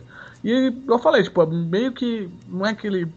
essa série vai ser das melhores, mas me deixou intrigado, assim, que nem os dois aí falaram, gostaram. Não, e essa é uma série também que eu não vejo como tendo vida longa, a não ser que os caras façam um esquema antologia também. Isso, é o meu maior problema com ela também, pra mim, quando eu vi o piloto, eu pensei, cara, não... Porque você tá vendo, claramente você pega um padre que é mega experiente e um outro que é novato e que não tem qualquer... o cara passa a ter, né, umas visões do... E tem conflito, né, com a fé, né? Que a irmã dele fala que ele tá querendo namorar, que nem é o padre do filme. Tá exatamente. Assim. Então, você tem essa coisa. Mas eu não vejo, a partir do momento que eles desenvolverem esses conflitos e estabelecerem o personagem como exorcista mesmo, o cara que tem um papel fundamental ali pra resolver o problema daquela família, tá, essa história acaba e aí? Aí vai continuar... Então, e é o que eu pensei, porque vamos supor que eles estendam a temporada deles lidando com a filha dessa família, né? Eles podem fazer isso, mas o que me dá medo é isso. Como é série da TV aberta, o que provavelmente vai acontecer é eles fazerem pequenos exorcismos e culminar deles exorcizarem essa menina, por exemplo. E aí acontecer esse tipo de coisa que, pra mim, sei lá, 6 episódios, eu até animaria ver mais essa série. Tipo, massa... Teve o caso da menina, exorcizaram, acabou o exorcista. Bom, segunda série de drama aqui que vamos comentar é Pitch. Ana, você tá sumida, não falou mais nada. Eu quero saber se assistiu Pitch. Eu assisti, eu achei legal, assim. E tem umas coisas estranhas, sabe? Primeiro, ela é negra e mulher, mas não tem uma coisa... assim, gigante, acontecimento do século em volta disso, não. Ela não sofre racismo, todo mundo, a plateia do beisebol lá é a coisa mais maravilhosa, todo mundo acolhedor e tal. Aí fiquei sabendo que a série é patrocinada pela Liga de Beisebol. Aí entendi. Então não vai ter nada, não vai ter polêmica, não vai ter puxa nada. Sardinha pra eles. Aí uma coisa que me incomodou muito é porque, assim, o cara bate na bunda dela no início. Aí ela fala, não sei, aí ele fala assim, mas eu bato na bunda de todo mundo. Aí fica por isso mesmo, beleza, não tem ninguém olhando lá, tá de boa. Aí depois, ele bate, o outro bate na bunda do cheio, e nada acontece. Notícia, não sai no jornal. Então, assim, o estádio inteiro assiste o treinador velho lá, bater na bunda da mulher e ninguém fala nada. Isso eu achei um absurdo. E, sei lá, achei bizarríssimo. Mas tirando isso, eu curti. Uau! Tirando que a série parece que não se passa num universo incrível, né? Mas assim, sei lá, por exemplo, no começo tem um monte de... mas tipo um prólogo que é contado pela visão de... fala de jornalistas, vários canais de esporte. E aí tem um monte de visão machista de homens, bem escrotos, inclusive. Que eles deixam, inclusive os próprios caras da Fox, que a Pitch é do canal Fox. E aí, quando o cara bate na bunda dela e tal, mas ao mesmo tempo, quando ela entra no time, ela fala que quer ser tratada igual. Só que, pelo que eu sei, eu acho que esse técnico, inclusive, vai ser demitido no segundo episódio, que eu ainda não vi e já saiu. E eu tô deduzindo apenas pelo nome do episódio, que é o interino. E o final do primeiro episódio, o cara fala que quer demitir o técnico. Eu entendo o que você tá falando, da polêmica, de não ficar muito claro, por exemplo, questão de raça. Só que eu acho que vai ser mais trabalhado pra frente, em termos de, por exemplo, eu também não tinha nada pra me chamar a atenção nessa série, assim, a não ser o fator, a mulher lá, vamos ver como é que eles vão debater com isso. Só que, sei lá, a direção do Paris Barkley, que quem viu Sons of Anarchy sabe quem é, ela é muito boa, tipo, é muito bem dirigido o episódio, e aí que tá, o roteiro não é espetaculoso do episódio, só que como a direção é tão boa, as atuações, eu nem sei quem é essa menina, acho que eu não vi ela em lugar nenhum, que faz a protagonista, as atuações são boa, né? Muito boa. Ela, o pai dela e a relação que ela tem com o pai. E aí tem um plotzinho twist que precisava e ao mesmo tempo não incomoda, mas tem no final do episódio e que dá uma revirada ali na sua perspectiva, mas ao mesmo tempo mantém ainda essa relação bem maneira que ela tem com o pai dela, que é, tipo, é muito cheio de nuances, tem conflito, ela, o pai dela ser muito exigente, querer que ela fosse realmente, o objetivo era chegar na Major League Baseball, só que ela era mulher, então tipo, sempre foi uma luta difícil, ele nunca estava satisfeito, tipo, ela sempre falava, e agora pai, a gente ainda tem muito trabalho a fazer. Então essa relação deles dois e o jeito que é mostrar, dirigir, e as cenas é tão rápido, tipo, o ritmo não tem cena chata, mesmo que não tenha uma discussão super profunda, e eu acredito mesmo que pelo nível desse primeiro episódio, e até por quem tá envolvido, eu acho que vai ter sim, mais pra frente, algumas discussões mais específicas. Eu achei até, tipo, em termos isolados, assim, começo, meio e fim, um dos melhores pilotos desses aí, assim, porque a narrativa é boa, o ritmo é bom, os personagens são legais, e a história, eu entrei pra assistir o episódio sem estar interessado e saí interessado, bastante interessado em ver o resto, em acompanhar aqueles personagens, eu me importei com os personagens. Então eu realmente, essa eu gostei, inclusive, e essa eu indico, assim. Eu também vou continuar. Assim, eu achei legal, eu só acho que, já que é um piloto e é isso, tipo, a história é, ela é a primeira mulher e, além de tudo, ainda ela é negra, ela não sofre o suficiente o peso desse acontecimento. Eu acho que ela sofre, na verdade. Tem uma cena só mostrando ela na pressão. Não, achei muito pouco. Aí eu acho que é de opinião. Eu achei, pô, ela nas bolas e tal, eu achei que ela, a pressão, sei lá, me bateu. Porque é quando a gente realmente, ninguém liga, não precisa falar, mas joga o vôlei. E quando você vai jogar, sabe, um campeonato, ou vai pra um lugar que você nunca jogou, quando você tá nervoso, velho, você pode ser o melhor cara do mundo. Se você tiver pressão externa de torcida, sei lá, de alguém, e ela, lá, eu entendi a pressão dela de ser mulher e negra, sim, ser mulher negra, e 1.000 crianças agora querem ser, ela vê os cartazes durante o episódio inteiro, então quando vai naquela cena, eu acho que culmina bem esse peso que ela tava sentindo, tanto dos âncoras machistas, quanto dos que não eram machistas, os que defendiam ela, então, tipo, tanto que a virada dela é quando o cara fala, joga por você e não pelos outros. Então, por isso que eu acho que também não pegaram profundo, porque era o piloto e eu acho que ia estender até um pouco demais. E essa coisa da pressão, e eu gostei, ficou mais sutil do que escrachada. Outra série aqui que eu também não vi é Queen Sugar. Sabe o que é essa série? É sobre uma abelha rainha? Uou, deve ser o primeiro a fazer essa piada, hein? Queen Sugar é um novelão, tem nome de novelão porque é, mas assim, é um novelão chique, sabe? Bem chique. Dynasty, assim. Então, tá no canal da outra. Tipo Chica da Silva, nos anos 2016, e com uma fotografia bem maneira. Bem maneira. Então, é da Ava DuVernay, que fez Selma. E, assim, é bem estilosa. A história é que tem 3 irmãos, um irmão e 2 irmãs, e o pai deles morre e deixa a fazenda de cana-de-açúcar pra ele. E aí ele tem que voltar lá pra cidade do pai pra reativar a fazenda. E cada irmão tá numa fase da vida diferente. Assim, tem um que é classe média, um que é pobre e uma que é rica. E aí tem conflito. Essa sinopse aí lembra muito uma série que fizeram há, acho que uns 5 ou 6 anos, não mais. Eu já ia comentar sobre essa série aí. Com Jimmy Smith, não é?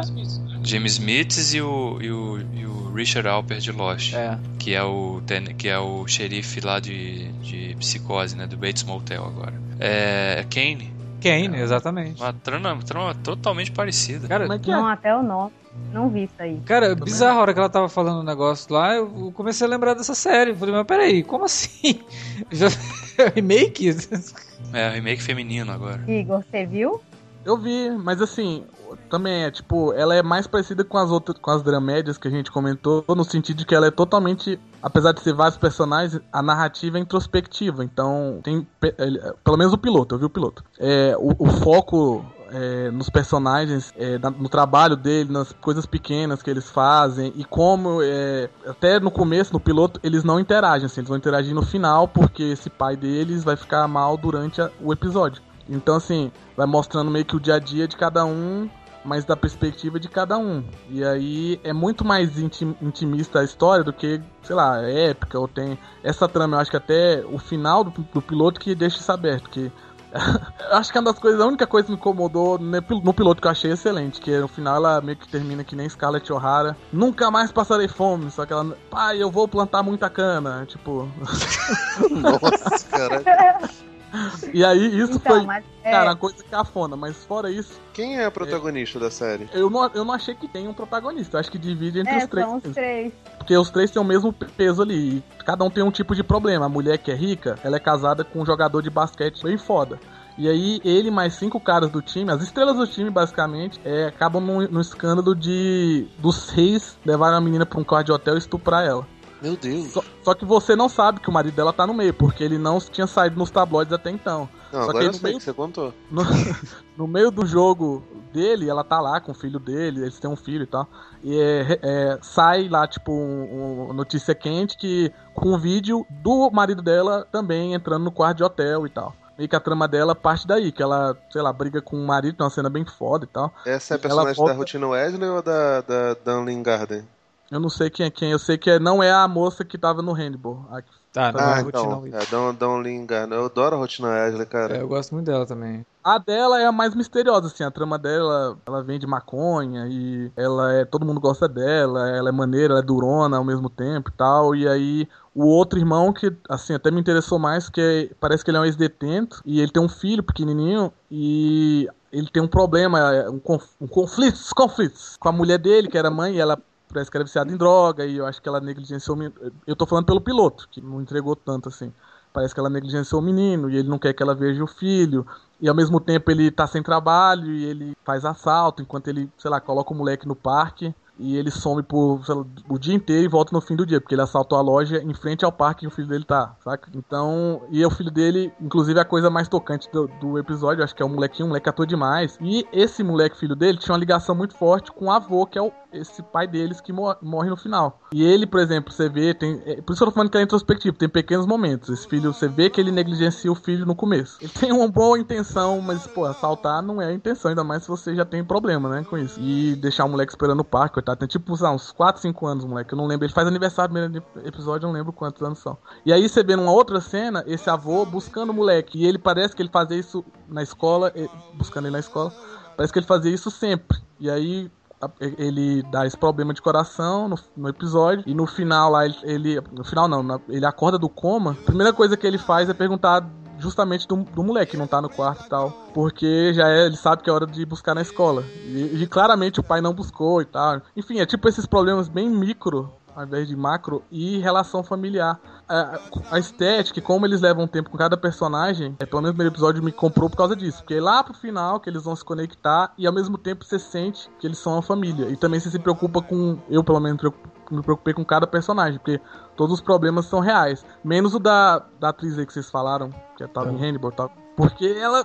ali não teve muito problema dela. Ela é carismática, a personagem dela, mas no piloto eu não vi muito dela. Mas fora isso, assim, todos os personagens, eu me preocupei até com a mãe deles. E uns outros personagens são bem carismáticos. Indica a série? Indico. Indica a série. Bom, chegou a vez do último piloto a ser comentado. Eu acho que é o piloto que todo mundo que tá ouvindo aqui deve estar esperando. O que a gente tem pra falar dele? Porque fez bastante sucesso. Muita gente tá comentando. Que é This Is Us. Esse você viu, né, Davi? Ô, Alex. Esse eu vi. Caraca, tem que pôr um... esse piloto eu vi. Esse piloto eu vi, talvez... Cara, é o seguinte, This Is Us pra mim, ele é... Como é que eu vou falar isso sem parecer que eu odiei a série, sem ofender quem gostou? This Is Us me parece qualquer filme produzido pelos irmãos Weinstein. Parece, né, ser construído, criado e feito, assim... na medida pra fazer o espectador chorar no final, se emocionar e ter aquela reação artificial pra caramba. Eu não gostei de This Is Us.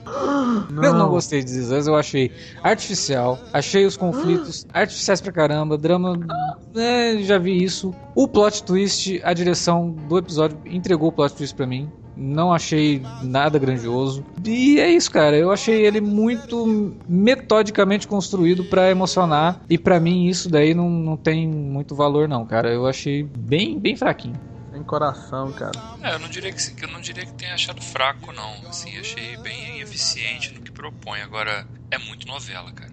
Ela tem uma capacidade gigantesca pra se transformar numa novela, assim, digna de Televisa. Mas no podcast da Vultures até citam que, tipo, Quem viu Brothers and Sisters vai gostar muito dessa, porque aquele dramalhão... Brothers and Sisters, é a mesma coisa, cara. De tempos em tempos, eles reciclam o mesmo tipo de série familiar. E aí quem nunca viu essas séries, assiste e acha a coisa mais genial do mundo, né? Quando... Não, mas às vezes até quem assistiu. Tipo, o negócio falou, é formulaico, então é meio que garantido. É tipo... Tanto que você vai lá no banco de séries, de todas as do Fall Season até agora, é a maior média, a mais amada, de longe. É uma série médica, né? Não sabe do que são sempre os mesmos dramas, os mesmos tipos de conflitos, mas vira e mexe tem uma série nova, médica, que todo mundo abraça. É a mesma coisa com série familiar. E o meu problema com essa é que não é que eu não gostei. Eu gostei, mas eu não sei se vejo mais outro episódio. Eu baixei o segundo episódio, mas tá ali, eu olho, mano... É tudo tão igual, né, cara? Sabe por que eu fui ver? Por causa do Sterling K. Brown, cara. Eu gostei tanto do trabalho dele no série do O.J. Simpson lá. Eu também. Eu não vi porque saiu muito artigo falando de twist, eu vi por causa dele também, porque, porra, no O.J. Simpson... E ele meio que fala a verdade, meio que me decepcionou até. Eu achei o mais fraco também de todos. Achei ele super caricato, cara. Exato, aquela cena que ele vai visitar o pai. E aí ele fica lá, ele fica ofendendo o pai, e ao mesmo tempo, de repente, ele vira... Mas você não quer ir lá em casa? Eu ri. Eu não sei se era pra rir, mas... Não, era. Essa cena é pra ser engraçada mesmo. Ele tá um personagem em conflito, então você vê que ele chega em casa e começa a dar risada, mas a expressão dele eu achei tão caricata. Quando ele tá ali brigando com o pai, quando ele resolve chorar, eu falei, nossa, meu problema é que eu achei a atuação dele fantástica no OJ, mas aí eu vi que ele meio que... A voz dele é daquele jeito, ele é meio que daquele jeito ali. Ele é tipo um Elliot do...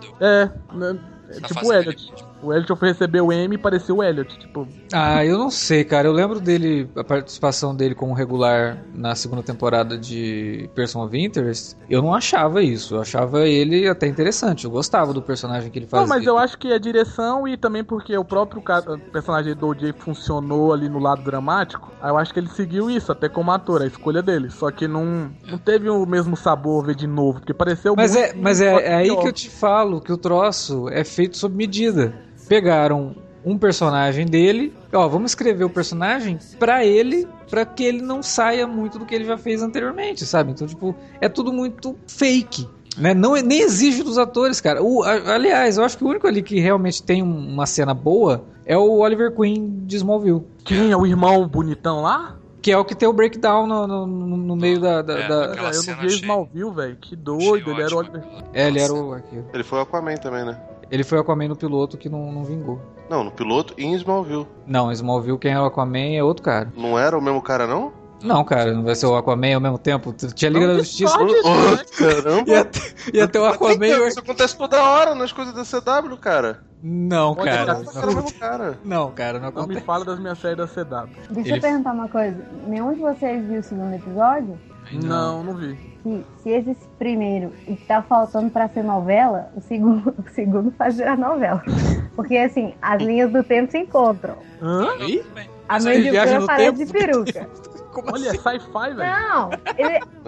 Não, os pais velhos. Chega no futuro, chega no presente. Tá. Só que não é os pais mais velhos, é a Mandy Moore de peruca. Nossa. E eu não comprei isso aí, não. Não, peraí. Tá um pouco confuso. Peraí. Eu entendi, mas eu vou fazer de conta que eu não entendi. Você quer me dizer que quando eles aparecem mais velhos, o Milho Ventimilha de velho? Envelhecido. Isso eu não posso te dizer, mas a Mandy Moore eu te digo. Não. Porque ela tá conta de aí, velho. Não, é porque não... Tá que ela tem 70 anos. Quem liga? Conta que... A Mandy Moore parece como se ela tivesse 70 anos. Caraca. Com a cara dela. Então, é igual a novela da Record mesmo. Os caras botam lá, grisalha e falam que o cara tem 70 anos. Nossa, pelo menos, cara. Você vê. Pelo menos a série, nesse sentido, pode ser tosco mesmo, deve ser. Mas pelo menos a série é honesta. Ó, isso aqui é uma novela mesmo. Se você gostou do que é o plot, vai continuar com a gente. Se não, tchau. Não, eu acho legal isso da série. Ela assume que ela é o dramalhão que ela vai ser. E é isso. E se você gostar, igual... A gente citou de Brothers and Sisters, Parenthood, vai na fé e vai ter algumas temporadas, não vai ter talvez a maior audiência do mundo, mas vai ter consistente e vai continuar por umas temporadas e todo mundo fica feliz. A cada 2, 3 episódios você vai ter uma cena que você vai chorar, porque o cara vai fazer você chorar, que ele vai descascar uma cebola praticamente.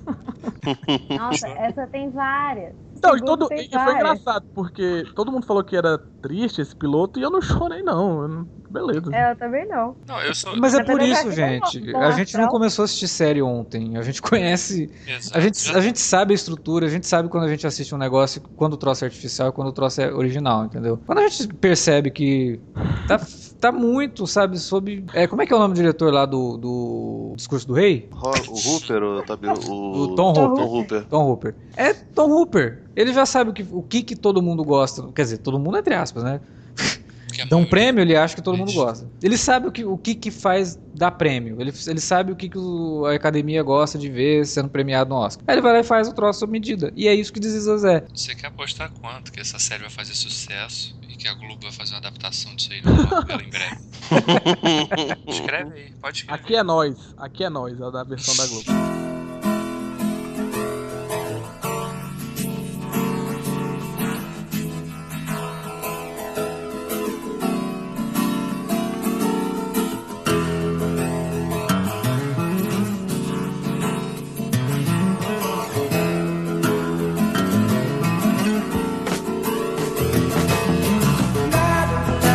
Chegamos ao final dessa longa jornada comentando os pilotos da Fall Season, né? A gente não comentou todos, obviamente, porque senão o podcast ficaria com 8 horas de duração, né? E... mais da metade não estreou ainda, inclusive. Pois é, tem muita coisa que não estreou, tem muita série que ainda precisa voltar, tem outras coisas que vão acontecer aí que depois também mais pra frente a gente pode acabar comentando.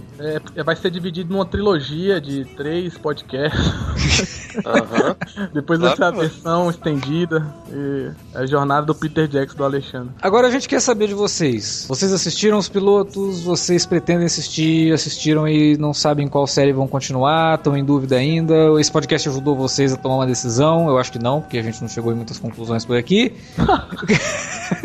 Mas quem sabe, né? Talvez a gente tenha ajudado. Deixa pra gente o que você achou dos pilotos dessa Fall Season que você assistiu até agora aí na área de comentários do site ou manda um e-mail para alertavermelho@cinealerta.com.br. Não se esqueça também que estamos nas redes sociais. Você pode se comunicar com a gente lá no facebook.com/cinealerta ou através do Twitter no @cinealerta. Use as redes sociais para divulgar nosso trabalho e não se esqueça também de acompanhar os minicasts de Westworld e Ash vs Evil Dead, que sinceramente eu não sei se está sendo boa porque a gente está gravando esse podcast antes da estreia. A gente espera que esteja. Se tiver, também deixa um comentário aí ou ouça lá os minicasts e aproveite também para divulgar os minicasts para seus amigos. E esse podcast também sobre a Fall Season. Queria agradecer a presença da Ana. Ana, faça seu jabá, onde é que o pessoal te encontra na internet? Ou você não quer ser encontrada?